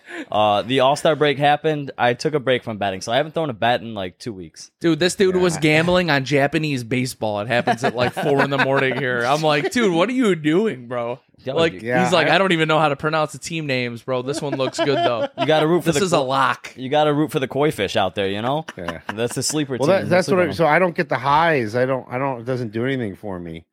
Well, my game is always blackjack, and I don't play it in Buffalo. I only do it when I'm on vacation because then it's like a special thing for it. Well, yeah, blackjack's like going to work though. Yeah, I played blackjack once, man. It's a grind, but you know. So, like, obviously, you're a Vegas guy. Are you a UFC fan? Oh, yeah. So, like, I always hear the old stories about how, like, the old owners before they sold it, the Fertitta brothers who owned, like, all the Station Casinos, how they operated and they did some almost like some mafia old school Vegas shit. Like, they hated the culinary unions and all that shit. So, yeah. I mean, those Station Casinos were dumps, though. Hey, they still got $1 billion out of it. It made it work. Yeah. Well, there's more people with less money that want to go to affordable places than there are, you know, people that have money to spend big, you know. Bro, who was saying, speaking of like how much, like you're talking about billions of dollars in revenue and shit. Who was saying, we were like, Gio mentioned earlier, we were at the PCA and the Venetian and the Palazzo 2 weeks ago. But someone was saying that casino is paying like millions of dollars a day in like interest rates. It's not even paid off or anything. It's crazy. So the total. Yeah, so you know it. Were you the one that was telling me this? So no, I remember the conversation. So the Venetian did all their renovations, and the total cost was like $3.5 billion or some shit like that. And yeah, billion with a B. With a B. But like the interest rate alone is negated by the fact that they generate like $6 billion in gambling every day. It's insane, the gambling economy that just one casino. Oh, the nightclub economy too. You know. Oh, in Vegas, it's outrageous. What is it like? Just because we have dicks, it's like fucking $300 for us to walk through the door. No, they don't give a shit about you and your $300. No, I'm saying like the cover charge just to walk in. I know, but there's an athlete who's paying $500,000 for a fucking table, like right, you know, in the spotlight. Mm-hmm. And like the stories they tell me about these like athletes that come in and like one, and he's like, "What? How much was that table?" And like, "Oh, he's paying like $100,000 for that table." And like, "I want a nicer one," you know. And it just gets all competitive. A nicer table. They make like $30 million a night. Jeez. So you know who's crazy with that? Apparently, when he was really on his comp, it was Conor McGregor. Yeah, I believe it. He was that dude who, like, if he went out to party after he like won a fight, like they were saying he was dropping like legendary amounts of money, and then like Dana White would go party with him, and like they'd have like $250,000 bar tabs. Yeah, I believe. Oh, it's very, very easy to do. Yeah, I especially when you're talking about paying for your table, location, and everything. Yeah. You know, I'm not huge in the gambling world, but I did last year the first time I was ever in Vegas. Very intimidating town, very expensive if you don't know what the fuck you're getting into, especially if you stay on the strip for 7 straight days. Yeah, I had no idea what it was going to cost me, but I mean, I played one hand of blackjack. That was all the gambling I did. You tell me if it gets better than this. I go, I sit down at the blackjack table. I throw down $100. I hit blackjack, ace jack suited. They pay me out. I'm like, I'm leaving. Lady's like, oh, you're leaving already? I'm like, it's never going to get better than this moment. It'll never get better than this. It's true. I walked away. Walked outside, grabbed myself one of those $45 margaritas. I can't remember what it was. I was like, it's 115 degrees. Fuck yeah. And I was like, I was expecting it was going to be like $20. They're like, it's $40. I'm like, fuck it. $40. He's like, hey, next. He started pointing to the back behind me. He's like, next. I'm like, no, I'm good. I want one. I mean, fuck, right, man, though. $45. They don't even care. It's a tip town, man. They work for tips. Yeah. They don't care about you. Everyone works on tips. All right. There's money being thrown around in Vegas, man. It's a crazy town. That's why, you know, talking to somebody that actually lives there, it's kind of crazy to think that like you can actually live a normal life in Vegas from all of that. Yeah. So, touching back on your time in the bar industry, I'm sure you've got some fun stories. What's the wildest celebrity story you can share from your time in the bars? Oh, celebrity stories? I'm sure there's got to be a ton. Man, I don't remember any celebrity stories. I mean, obviously, the Maloofs were crazy. You know, George Maloof would come in with, like, different girls every night and just drop crazy cash to our bartenders back then. I never really saw anything nuts. I mean, all the crazy stuff was, like, regular people. You know, like, before cell phones, like, these, we would see these girls come in with some dude like all the time, and then that was back. I would hang out with the door guys out front, like kind of figuring out how the night was going and stuff. And also, I used to smoke cigarette, like roll my own cigarettes in before I started smoking cigars. And then in Vegas, I would like go outside to have like a little cigar, like and like some girl would come in and she'd be there with a dude, and she'd come running up to the door guy. She's like, "This is my husband, okay? So don't act like you know me." That happened all the time, man. Blowjobs in the corner, like people getting it, especially in Vegas, like people just fucking in the bar and stuff. It was crazy. But I don't really. Gone are the days, though, man. I mean, we're talking. Now you got to be an adult and go to the bathroom. Yeah, right. Aaron, I don't know. I got a question for you. Sure. So my mom is going to Vegas on Wednesday. Oh boy! How far away is your distillery from the Vegas Strip and all? Because my mom did say she did want to stop by. And if my mom does stop by, I definitely either want that hat that you're wearing right now. Yeah. Oh yeah. Yeah. Or I want the shirt that says "Show me your bunghole." Yeah. I think we really want these shirts. I'm gonna make my mom go there and buy it for me and Jerry. Unfortunately, at our current location, it's not set. Like even Lindsay and Brianna are off site now because we had to move them out to store more barrels, and then I rented a space just to put all the merchandise in. But when we do tours and everything in early next year, that is a block from the stratosphere. Oh, wow. It's fucking insane. It's 4.5 acres. Oh, yeah, because you are doing a major expansion, right? Because you want to do like tastings, and you need to get a special license for that, right? The tasting room license should be easy, but we have to start lobbying now for the next legislature in 2 years to allow us to sell bottles and stuff like that. All right. Well, then you know what? If you see an online purchase for a "Show Me Your Bunghole" shirt, it's gonna be me and Jerry because I like. I'll love. It's funny because nobody even notices it. Oh no, no, dude! Yo, we notice that shit. Every fucking time I see like a post and you have the shirt on, I'm fucking laughing my ass off. I showed it to my wife. She's like, "Real mature." I'm like, yeah, I know, right? Zero like maturity. And you sounds, like, fuck sounds, you, that's hilarious. Sounds like us. We have the maturity level of a 13-year-old prepubescent boy. Yeah, right. It's the way to real be, man. Mature. You show me your bum. You young, you know? Exactly. You're as young as you feel, and I definitely want one of those shirts to. That's man humor. I want one of those shirts to wear around in public, whether I'm at the liquor store or whether we're podcasting. I'm going to get my hands on one of those shirts. I wear the hat all the time. I see. I thought listen, if we were betting men, obviously I said I'm not a big gambler, but I would have bet you had the cowboy hat on today. For sure. Oh, you know, the only reason I didn't is because I was going to use my over-ear headphones, but they're Bluetooth, and I was like, I didn't want to. I was already late, and so I didn't want to take any more time. Bro, it happens, man. We're humans, dude. We understand. We were 1 minute late for an interview one time, and a dude completely canceled on us. So what? I was like, dude, this is crazy. We're like, it was a remote interview like this, 1 minute. I was like, dude, this is wild. Who was it? I can't say. I can't say. That's an off. Was it a cigar guy? Yeah. It's an off air. It's an off air. Was it a boutique cigar brand?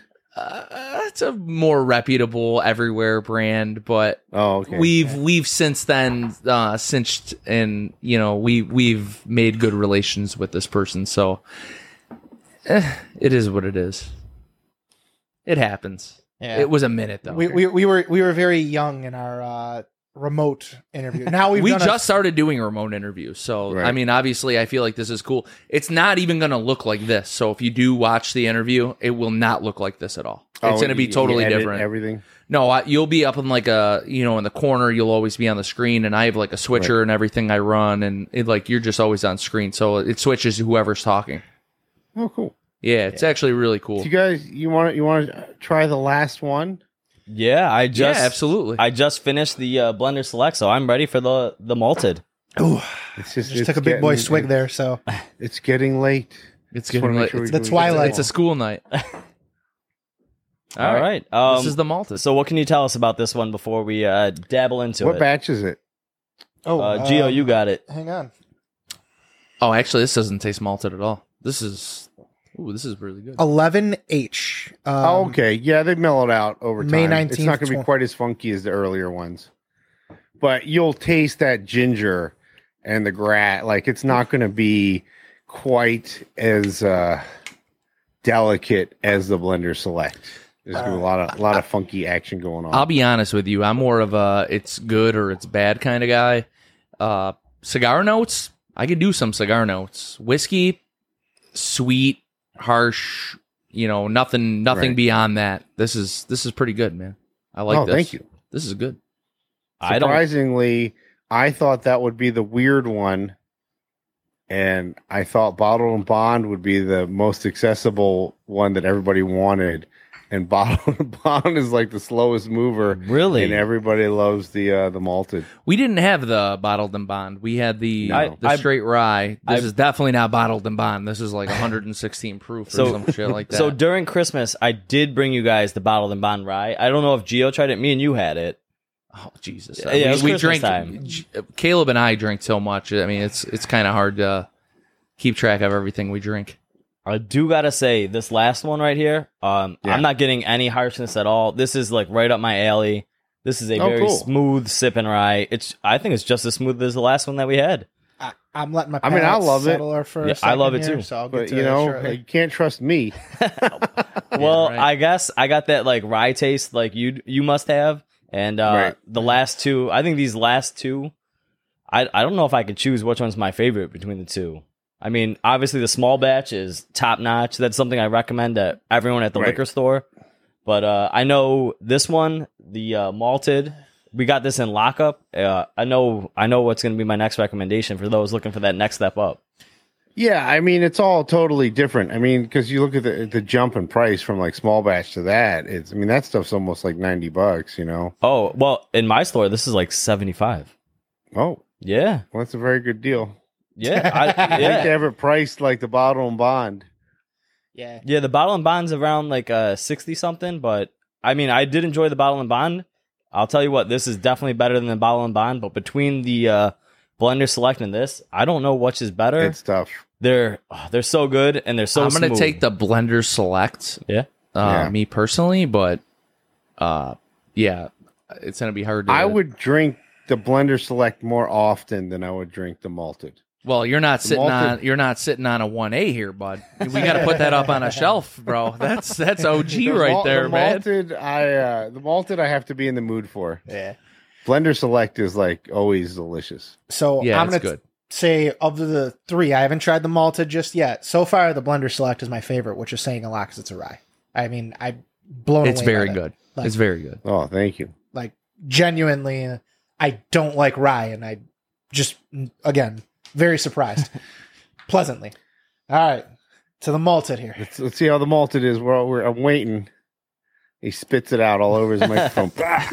You almost got him. It's almost happened a couple times on the show. Someone's got us almost. Yeah. That's a little hotter than the blender select. I taste the rye more in this for sure. Right.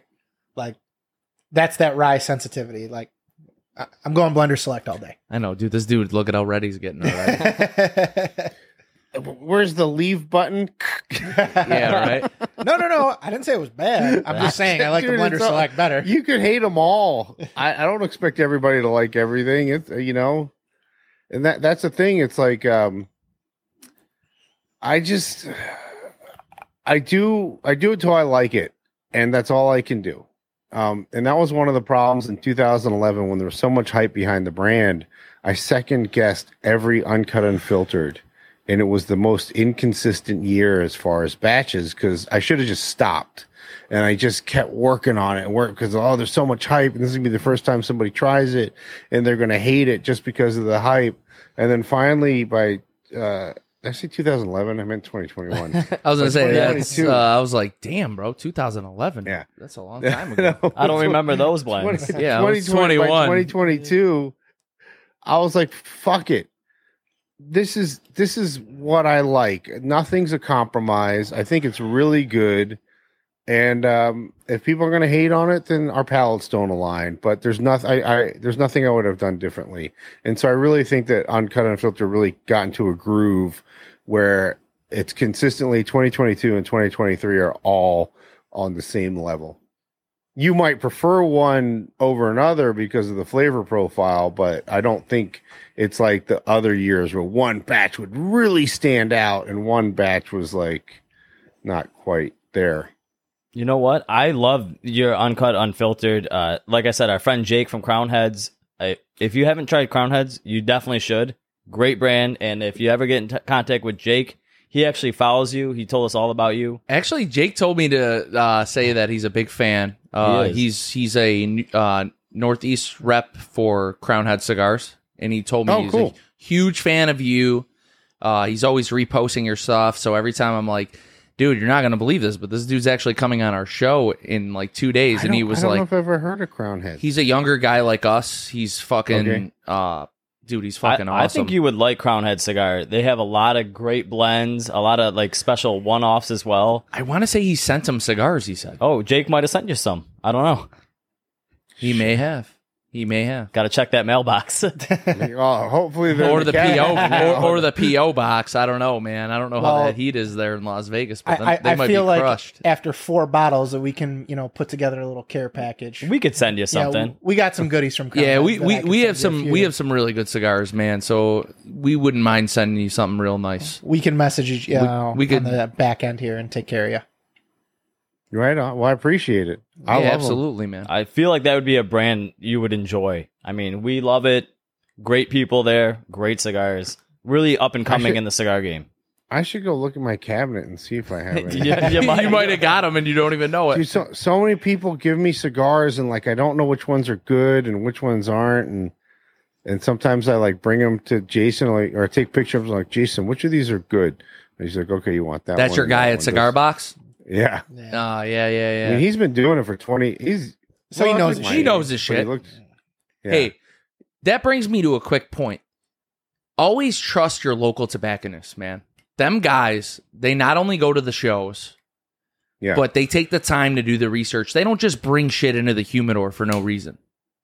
No. No. They don't just bring a product in because, hey, you know, well, this might do well. They bring it because they tried it. And they smoke everything. Everything. Like, yeah, for sure. Some of these guys, like, I didn't really understand how into cigars you can get. And, like, there were people there who looked at a wrapper and were like, yeah, that's garbage. I was like, whoa, okay. I had to change the hat up. Support your local tobacconist. All right.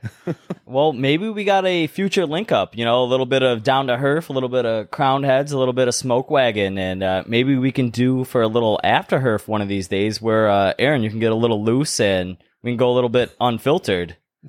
Eight more on the other show. Yeah. We can get into some conspiracy theories and some wild things. The space that I'm renting for the merch and everything, I'm also going to store all my classic cars there. Oh, shit. And then I'm going to set up like a podcast space with all the, not that I'm going to do a podcast, but I'll have all the cars in the background. It'll be pretty fucking cool. It'll be able to smoke cigars in there. And my man's going to have the Manning cast set up. I like that. You know what? The way you live your life with your motorcycles, your cars, your gun shooting, you could definitely host one hell of a podcast. Well, if the Bills play the Raiders, weird. I'm Vegas always being interviewed. Go. I don't know if I could ask people questions. I'd be like, hey, what do you think of me? Well, I mean, hey, you got to leave the ego at the door, man. I mean, that's part of it. Like, I mean, if you told me 2 years ago, they're like, listen, you're going to be sitting down. There's some pretty cool people that are going to be coming to you and, like, you know, want to talk to you and do shit. You know, and put out fucking podcast material, I'd be like, yeah, okay, no fucking way. It's just something that you get better at. I could think of our first interview. We somehow had one of the biggest fucking guys in the fucking cigar industry come on our third episode in person. All the shit was not here. Like, we weren't able to put on a show like this. And are you guys all in the same location? Oh, yeah. We're all here in the same spot. This is my lounge. Jerry's garage. Got it. Oh, cool. Here. So everyone has their own spot. So Gio will show you a little bit real quick. All right. So just here, watch my screen. We'll give you the little tour. This is my personal cigar lounge in my garage. Oh, right on. Hey, what up? It's pretty cool. Right. Hey, if you're ever in Buffalo and you can make the time, we'd love to have you. I'd love to have you in person, man. I think we would have a fucking blast. Absolutely. We would have a blast. So. And you could smoke whatever cigar you want, too. We'll pick out something good for you.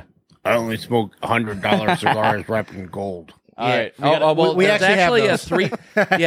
a $300 cigar coming out by Oliva. Yeah. Wrapped in gold foil. So that's right up your alley then. Oliva's upset my stomach, and I don't know why, because I've had stronger cigars, but there's just something about them. You know what? They upset my wallet with that one. Dude, I'm repping your brand right now, buddy. Oh, Foundation. Yeah, a little Foundation, right, man. I'm repping your brand right now, so I love them. That's my next cigar on deck. I got one lined up, another Foundation, so. That's what I had. I don't think I had a Foundation today. This morning, I had a Black Label Trading Company Hornet. I really like those. But I haven't had a Black Label yet. I wonder if it's harder to get out there. They're definitely not here. I saw one store that has them, but we should try them. So in Buffalo, we don't get a lot of the fun shit, so we have to do our research and make these relationships. These smaller brands, they don't make their way up here. Remember the name of the factory he uses in Nicaragua, but like he lives there. Well, we should talk to Mo from Patina, because he said he had what did you say? James Brown is the guy from. He has ties to Wu-Tang Clan somehow. I just don't know how they are. Hey, Wu-Tang Clan ain't nothing to fuck with, all right? Well, I remember when we talked to Mo, so we had Mo from Patina Cigars on our last show from last Wednesday, and he said he got started with his first brand of cigars with James Brown from Black Label as well. So I definitely think maybe that's something we should look into for sure, guys. Is Mo married to what's her name? Sin Cerns? Oh, geez. If he is, I have no idea. There's like a husband and wife that are like very similar to James Brown, and I mean, they used to be big on the bourbon scene, and then they moved to Nicaragua to do the cigars. I mean, and then no, it wouldn't be Mo. I mean, obviously, I know like Pete Johnson from Tatuaje is married. You know, the Papin family. He's married. My father. Nothing big like that. Okay. It would depend. Like, I'm willing to bet once if we figure it out, I would know who you're talking about. But she's got like tattoos everywhere, like all over her face and dreadlocks. All right, here's a question for you, Aaron. Yes. While we get things moving along here, well, I mean, we've been going for a while, but I feel like we're coming to the end here. But so my man, he's already talking about bedtime. Look at the sun's not the even sun's out setting, there. Yes. Yeah, you can see it's getting all dark in here. All right, so I've been looking through your Instagram, seeing what's new, what's coming up. I want to know what's down the pipeline, and I've seen you've had some fruity uncut that you've been working on. Is that something to look forward in the next couple months? Sure. Here, that's just the batches. One, what is it? I can't remember. I think 186 A through C. Yeah, I know. I remember watching your video, and you wanted something really fruity, really funky. Yeah, I mean, it was 85 fucking degrees in there. I was like, they had the bay door open all day, and most of the AC pumps where the bottling line is, so it cools down real fast back there. But up front, there's like one register, and I was like, I want something fruity and delicious. I'm very hot and sweaty right now. Well, you know what? I think I'm looking forward to something with the fruity taste. I trust your taste buds, so looking forward to whatever you put on next. The biggest thing coming down the pipe is the store rye barrel picks that we're finally started doing. Okay, cool. Wow. All right. Unless they suck, then it'll be okay. Hey, listen, I'm already shocked that you found a rye that I'm like, oh shit, this is awesome. So I think you'll like the barrels. I mean, the one unique thing about my barrel picks is that I go through all of them and approve which ones get to do picks. Okay. Because I don't, you can never trust somebody's palate. Somebody might, if you just threw random barrels out there, there might be a dog shit barrel, and somebody's like, "This is really good," and now it's got your name on it. You know, we've experienced that, and we're glad we didn't choose that pick. So, if you got any coming to New York, I definitely look forward to getting my hands on whatever you got. Oh, coming. For sure. We're doing a lot, so I think the first 30, I don't think any of those went to New York because we kind of had to get them to states who can generate item numbers pretty fast. Yeah, but wrong state for New York. We ain't getting shit. Yeah. But it'll be the next month or two for sure. All right. Looking forward to that. So guys in New York, if you're looking for anything new from Smoke Wagon, be on the lookout. And Blender Select hasn't even gotten there yet, and that was your favorite. Yeah. Oh yeah. Listen, I will actually be. You might be the first rye I buy. One little thing I want to touch on. Gino's, it's made him bust out some rhymes. Yeah, he's going to buy some rye. Yeah, hey. Yeah, look at this one. Listen, I'm feeling good right now. Okay? If Dr. Seuss can do it, Gio can do it. A wise man once said, "Sometimes it be like that." It sometimes be like that, but. Yeah, I can't even remember the last thing I was going to say. Fuck it. Fuck it. Yeah, we're talking about Dr. Seuss and shit now, but well, listen. You know what? Maybe if we're all in Vegas next year for PCA, I think we should come down and visit you. Make a trip. Well, let me tell you, next year is going to be awesome because I'll have a bitchin' fucking office and I'll have a tasting room and all this cool shit. Well, so there's no if. We're going to be there in March for the PCA. They actually moved it up this year. We live in Buffalo, New York. It is atrocious in fucking February, March. Right. So I'm just going to throw it out there. I can't wait to get to Vegas. I wouldn't mind fucking, visiting the distillery in person. I don't know if there's anything you'd allow us to do. In March, we should be up and running and everything. That's a new space. Love to come down. But it's funny, somebody who I know on Instagram, she was messaging me. She was like, "Hey, can I ask you a question?" I was like, "Yeah, sure, whatever." She's like, "Hey, don't get offended." I was like, "Okay." Oh, boy. She was like, "Everybody's saying you're an asshole." I was like, what? Yeah. And they're like, "Don't even bother trying to see Aaron if you're in town." I was like, "Okay."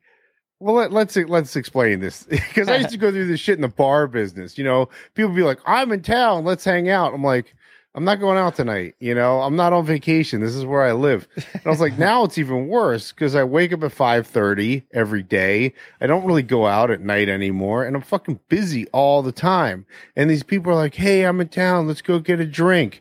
I'm like, I'm not going out tonight. I got shit to do tomorrow. I got to do a podcast with Down to Herf Podcast. Yeah.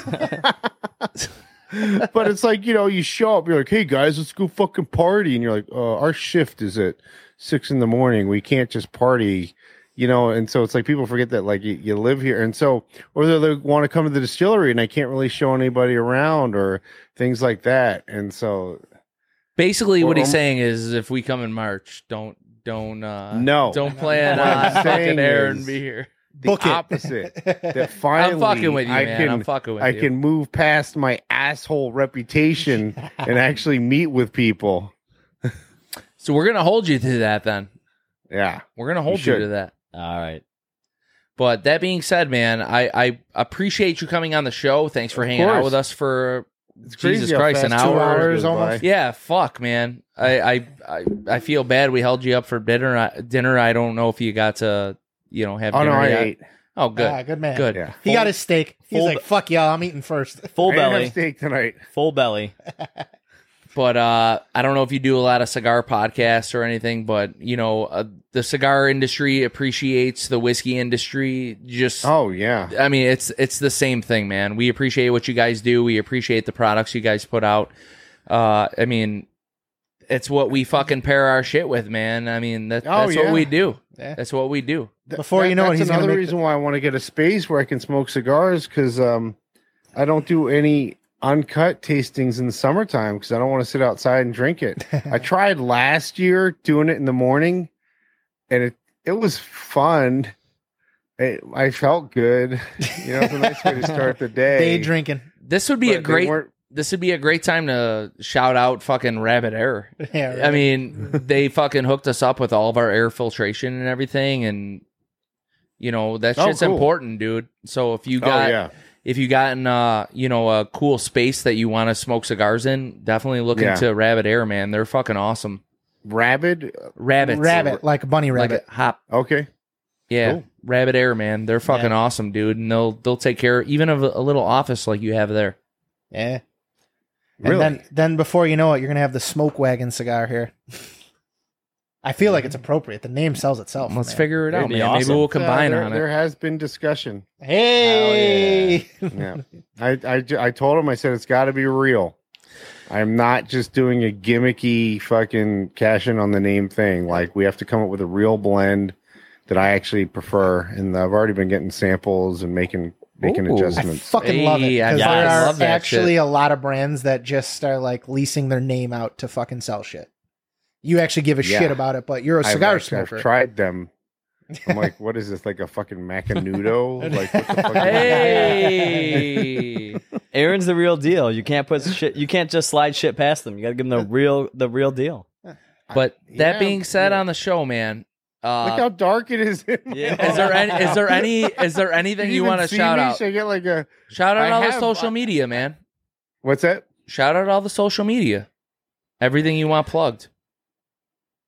Everything that I want plugged? Oh, my social media? Yeah. Yeah, man. What do you want us to feature? This has been a commercial for you, brother. This is a commercial for you, bro. You could follow Smoke Wagon Whiskey. That's at Smoke Wagon Whiskey on Instagram. Or for some behind-the-scenes fun-filled adventures, check out Smoke Wagon_Aaron on Instagram as well. If you want to watch a guy ride a motorcycle, shooting guns, drinking whiskey, and smoking cigars. I wish I was doing it all at the same time. Check that fucking shit out, bro. You should do it all at the same time. This guy's awesome. My man's like the Dan Bilzerian of whiskey. I think I'd be more comfortable drinking whiskey and riding motorcycles than drinking whiskey and shooting guns. That would. Yeah, I mean, before we go, I have a question. Are you married, dude? No. So, dude, you are like the Dan Bilzerian of fucking the whiskey industry, dude. Hey, listen, I feel like you'll appreciate it. All of us a firearm within reach. Oh yeah, there's not. Oh, yeah. There's not. There's no firearm that isn't within 3 feet of all of us. So. Well, I always wanted to find a sheriff that would make me a deputy the way Ted like Nugent Shaq. Did it. So, well, you know, Ted Nugent. Yeah, did Miami carry in every state. Oh, that's awesome. That's funny. Yeah. I'm a Glock guy though. I have nothing against Glocks, but my wrists are very immobile. Oh. And so when I present with a Glock, I'm like pointed at the sky. You lift weights every day, dude? You look like you're in shape. Yeah. You hit the gym early? I love it. Yeah, I wasn't able to do it for a while. I had a couple things. One is I had a couple injuries. I pulled my piriformis, which I don't know if you've ever done that. Yeah, that and I hope you never do. But no, it's fucking horrible, and it took forever to heal. I don't even know what the fuck that is. And then I had all these crazy allergies. Here. And oh yeah, one was eggs, and I was eating eggs all the time. Mm. So I was like, at the end of the day, I was always like, I never had any fucking energy.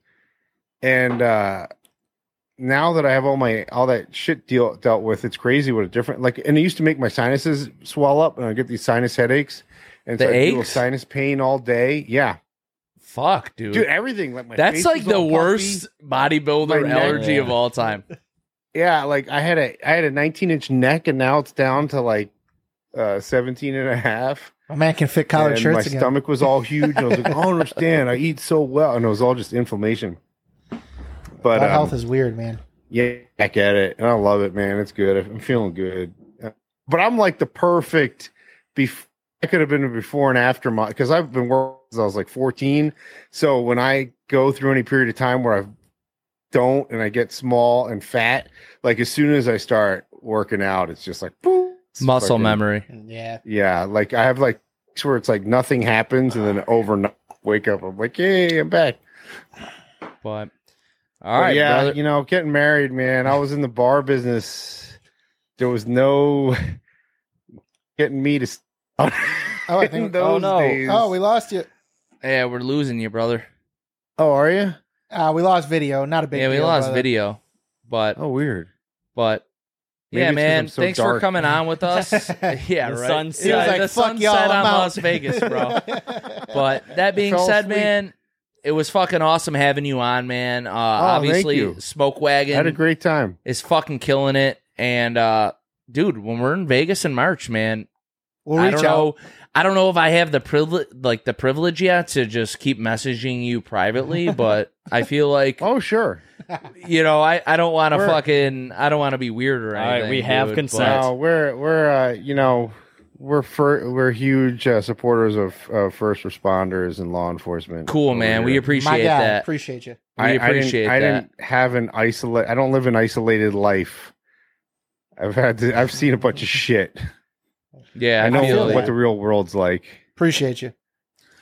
But that being said, man, thanks for coming on, dude. Thanks for spending 2 hours with us. And yeah, man, we look forward to maybe talking in the August future. We can when I can sit outside. Or actually, I'll be in the new place in August. We could always do the my new place, not the new distillery, but we could always do the uncut, unfiltered one if you want. Hell yeah! Sounds like Aaron wants to be on the After Herf. We'll do an After Herf. He wants us to host the After Herf in Las Vegas. How fucked is that? That'd be pretty cool. We could talk about UFOs, aliens. Even if we're not, even if I don't have my office set up in the new facility, I'll definitely have my space, and that's it's close to the Strip.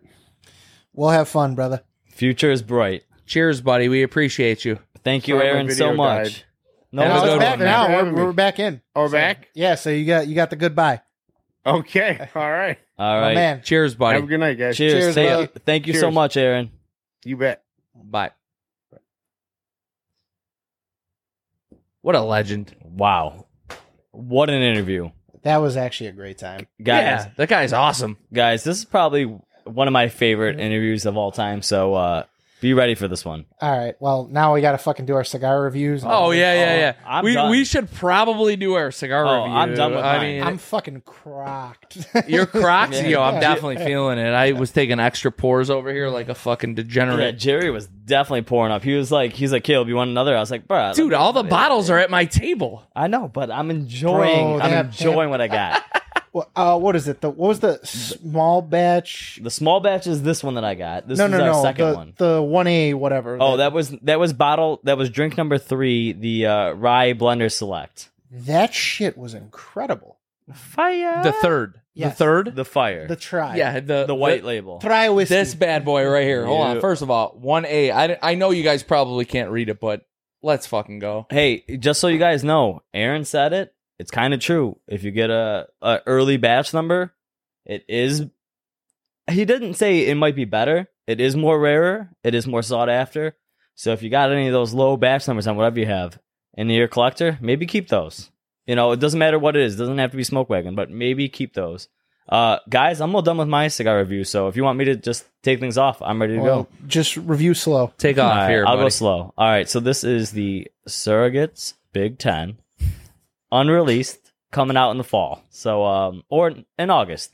Yeah, 2 weeks. Appearance, I gave this an 8. It's got the typical Big Ten band that we've seen before, so I'm giving it an 8. The size played a factor in it, so I'll give it an 8. Burn, I gave it an 8.5. I had to touch it up twice. Light ashes that fell on me, but construction, here's where I'm giving it a 9.5. Beautifully constructed, great stack of dimes, goes without being said. Draw, I did a V cut, I should have went straight, so I'm giving it an 8.5. Enjoyment, you know what, we smoked this cigar on the Down to Earth podcast with Aaron from Smoke Wagon. I'm giving it a 9, so my overall score right there is a 43.5, which brings it to an 87. Additional notes on this, the cold draw, woodsy with some chocolatey hints and a little bit of pepper as the cigar kept burning. So up next, whoever wants to go, take it away. I'll take it from here, buddy. This cigar, the Big Ten. Really, really good cigar, man. Really liked it a lot. The appearance, I gave it a 8. They didn't change a band or anything. They just really re-released it in a new Vitola. They changed a couple things up that... Dan wanted changed. The burn, I gave it a 9. No issues at all, man. That was a long interview, a lot of fun, obviously a lot of drinking. So, hey, it burned well. Obviously, that plays into construction, 9.5. I mean, if it could sit through me yapping away with Caleb and Gio while we had that awesome interview, that says a lot about the cigar. Bringing me to the draw, the 9. Really, really awesome draw. No issues at all. A straight cut mine like I usually do. I don't really tend to get away from the traditional stuff these days. Bringing my enjoyment to a 9. Bringing me to a 49.5. Bringing me to 89. Wait, did you say 49.5? Sorry, 44.5. Jesus Christ, man. We had a lot of whiskey, man. Get off of me, bro. 44.5. Bringing me to an 89. Jesus Christ. I was going to say, if you had a 49.5, that'd be a near perfect score. Yeah, I know. All right. I was just clarifying. Like, if we had something like that, my heavens, go out and buy the shit out of it. Still, when this comes out next month, go buy this cigar. It's fucking awesome. Wow. This is a great cigar. Especially if you're a Tatuaje Surrogates fan, definitely buy it. Go get you on it. All right, boys. Parents, give it an 8. The Big Ten's got, you know, the tribute to their 10-year anniversary, you know, the traditional Surrogates, you know, black and white logo, the normal cedar box. Burn, 8.5. I had 0 issues with this fucker. Construction, 9. I don't have a fucking single ash on me, which is somehow a fucking miracle the way I drank tonight. Draw. Like a fish. Oh, dude, I'm crocked. We had a great time, though. Oh, this is a great interview. Enjoyable as fuck. My fucking phone is already literally typing this out because somehow the mic thing got hit. But anyways, back to it here. So construction, I said that was a 9 already. Draw, I straight cut it. Beautiful. Right amount of smoke. Burned perfectly. Contributed to that. Straight cut or punch probably seems ideal for this Robusto size for this particular Vitola. Enjoyment, I gave it a 9. This was one of probably my favorite episodes we've done of the show. I've had a great time. This was worth the month and a half wait it took to figure this shit out. That brought my overall score to a 43.5, giving me an 87. Mm-hmm. And That brings us to an 88 overall. Now, I will say this. The original Big Ten Britannica size that I wasn't a fan of probably would have got like a fucking 80 from me. Like, I really just was not crazy about that. Was I right or no, Caleb? If you round up, you were right. The overall score is an 87.666667. It's over 0.5. You want to round up 88. Yeah. 88 or is it 87? 88 if you round up. Okay. Well, it's 0.6, so you go round up. Yeah, you round up. Yeah. 88 overall. So we're giving it the 88. Yeah, hell yeah. Guys, for what equates to a $10 stick, very, very worth the buy. This thing comes out within mid-August. Talking to Dan and like seeing what he envisioned for this and what it meant to him, nailed it. This is a really good cigar. This is a longer episode than usual. Really special guest tonight. If you don't know him, I mean, go check him out, man.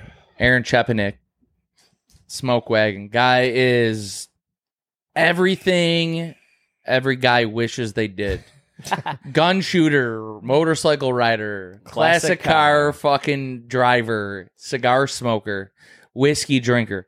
He's literally everything every man wishes they had in life. So make sure you guys check this out. And Caleb, do you have any closing notes to this episode? You know what, guys? When this hits on Wednesday, well, you guys are going to be listening to it. Big time treat. You got a real modern-day cowboy, real special episode. Gio wasn't lying. One of our favorite interviews, one of our best guests. Make sure you guys are just checking all our social medias out. You got the Facebook, Instagram, TikTok. Jesus Christ. What else do we got? I think that's about it. YouTube, subscribe. I'm tanked, dude. We were drinking a lot today. A lot of whiskey tonight. I'm feeling good. I'm going to fucking hate myself tomorrow. Yeah, fuck it. Who cares, man? So, guys, we lived tonight. We did live tonight. So, guys, make sure you check out all the social medias. As always, keep up the likes, keep up the comments, keep up the followers. Make sure you're subscribing. Tell your friends to subscribe. And if you aren't watching this on the video version on YouTube, at least if you're doing the audio, make sure you're following on a Cigar Hustlers Podcast Network, the #1 cigar podcast on Podbean. Make sure you're checking them out as well. Good things coming. Great sponsor. And as always, that's all I got to say. So let's just end this shit, boys. Hold on. Well, they're not a sponsor. They're not a sponsor. They're our network. But follow those motherfuckers. But follow them motherfuckers right now. Follow them. Yeah. Right now. I've been drinking too much. Yeah. We see. Mike's going to fuck you up. Mike's going to beat you up, bro. Yeah, but I got my Pistania P shirt now, so I'm part of the gang. Yeah, but you don't got the golden P. Grower gang. That's true. If you don't have a golden P, you ain't shit. But that being said, guys, make sure you're checking us out. Make sure you're checking us out on Cigar Hustler Podcast Network. They're fucking awesome. Make sure you're checking out their show as well. And we'll see you guys next Wednesday. Adios. Adios.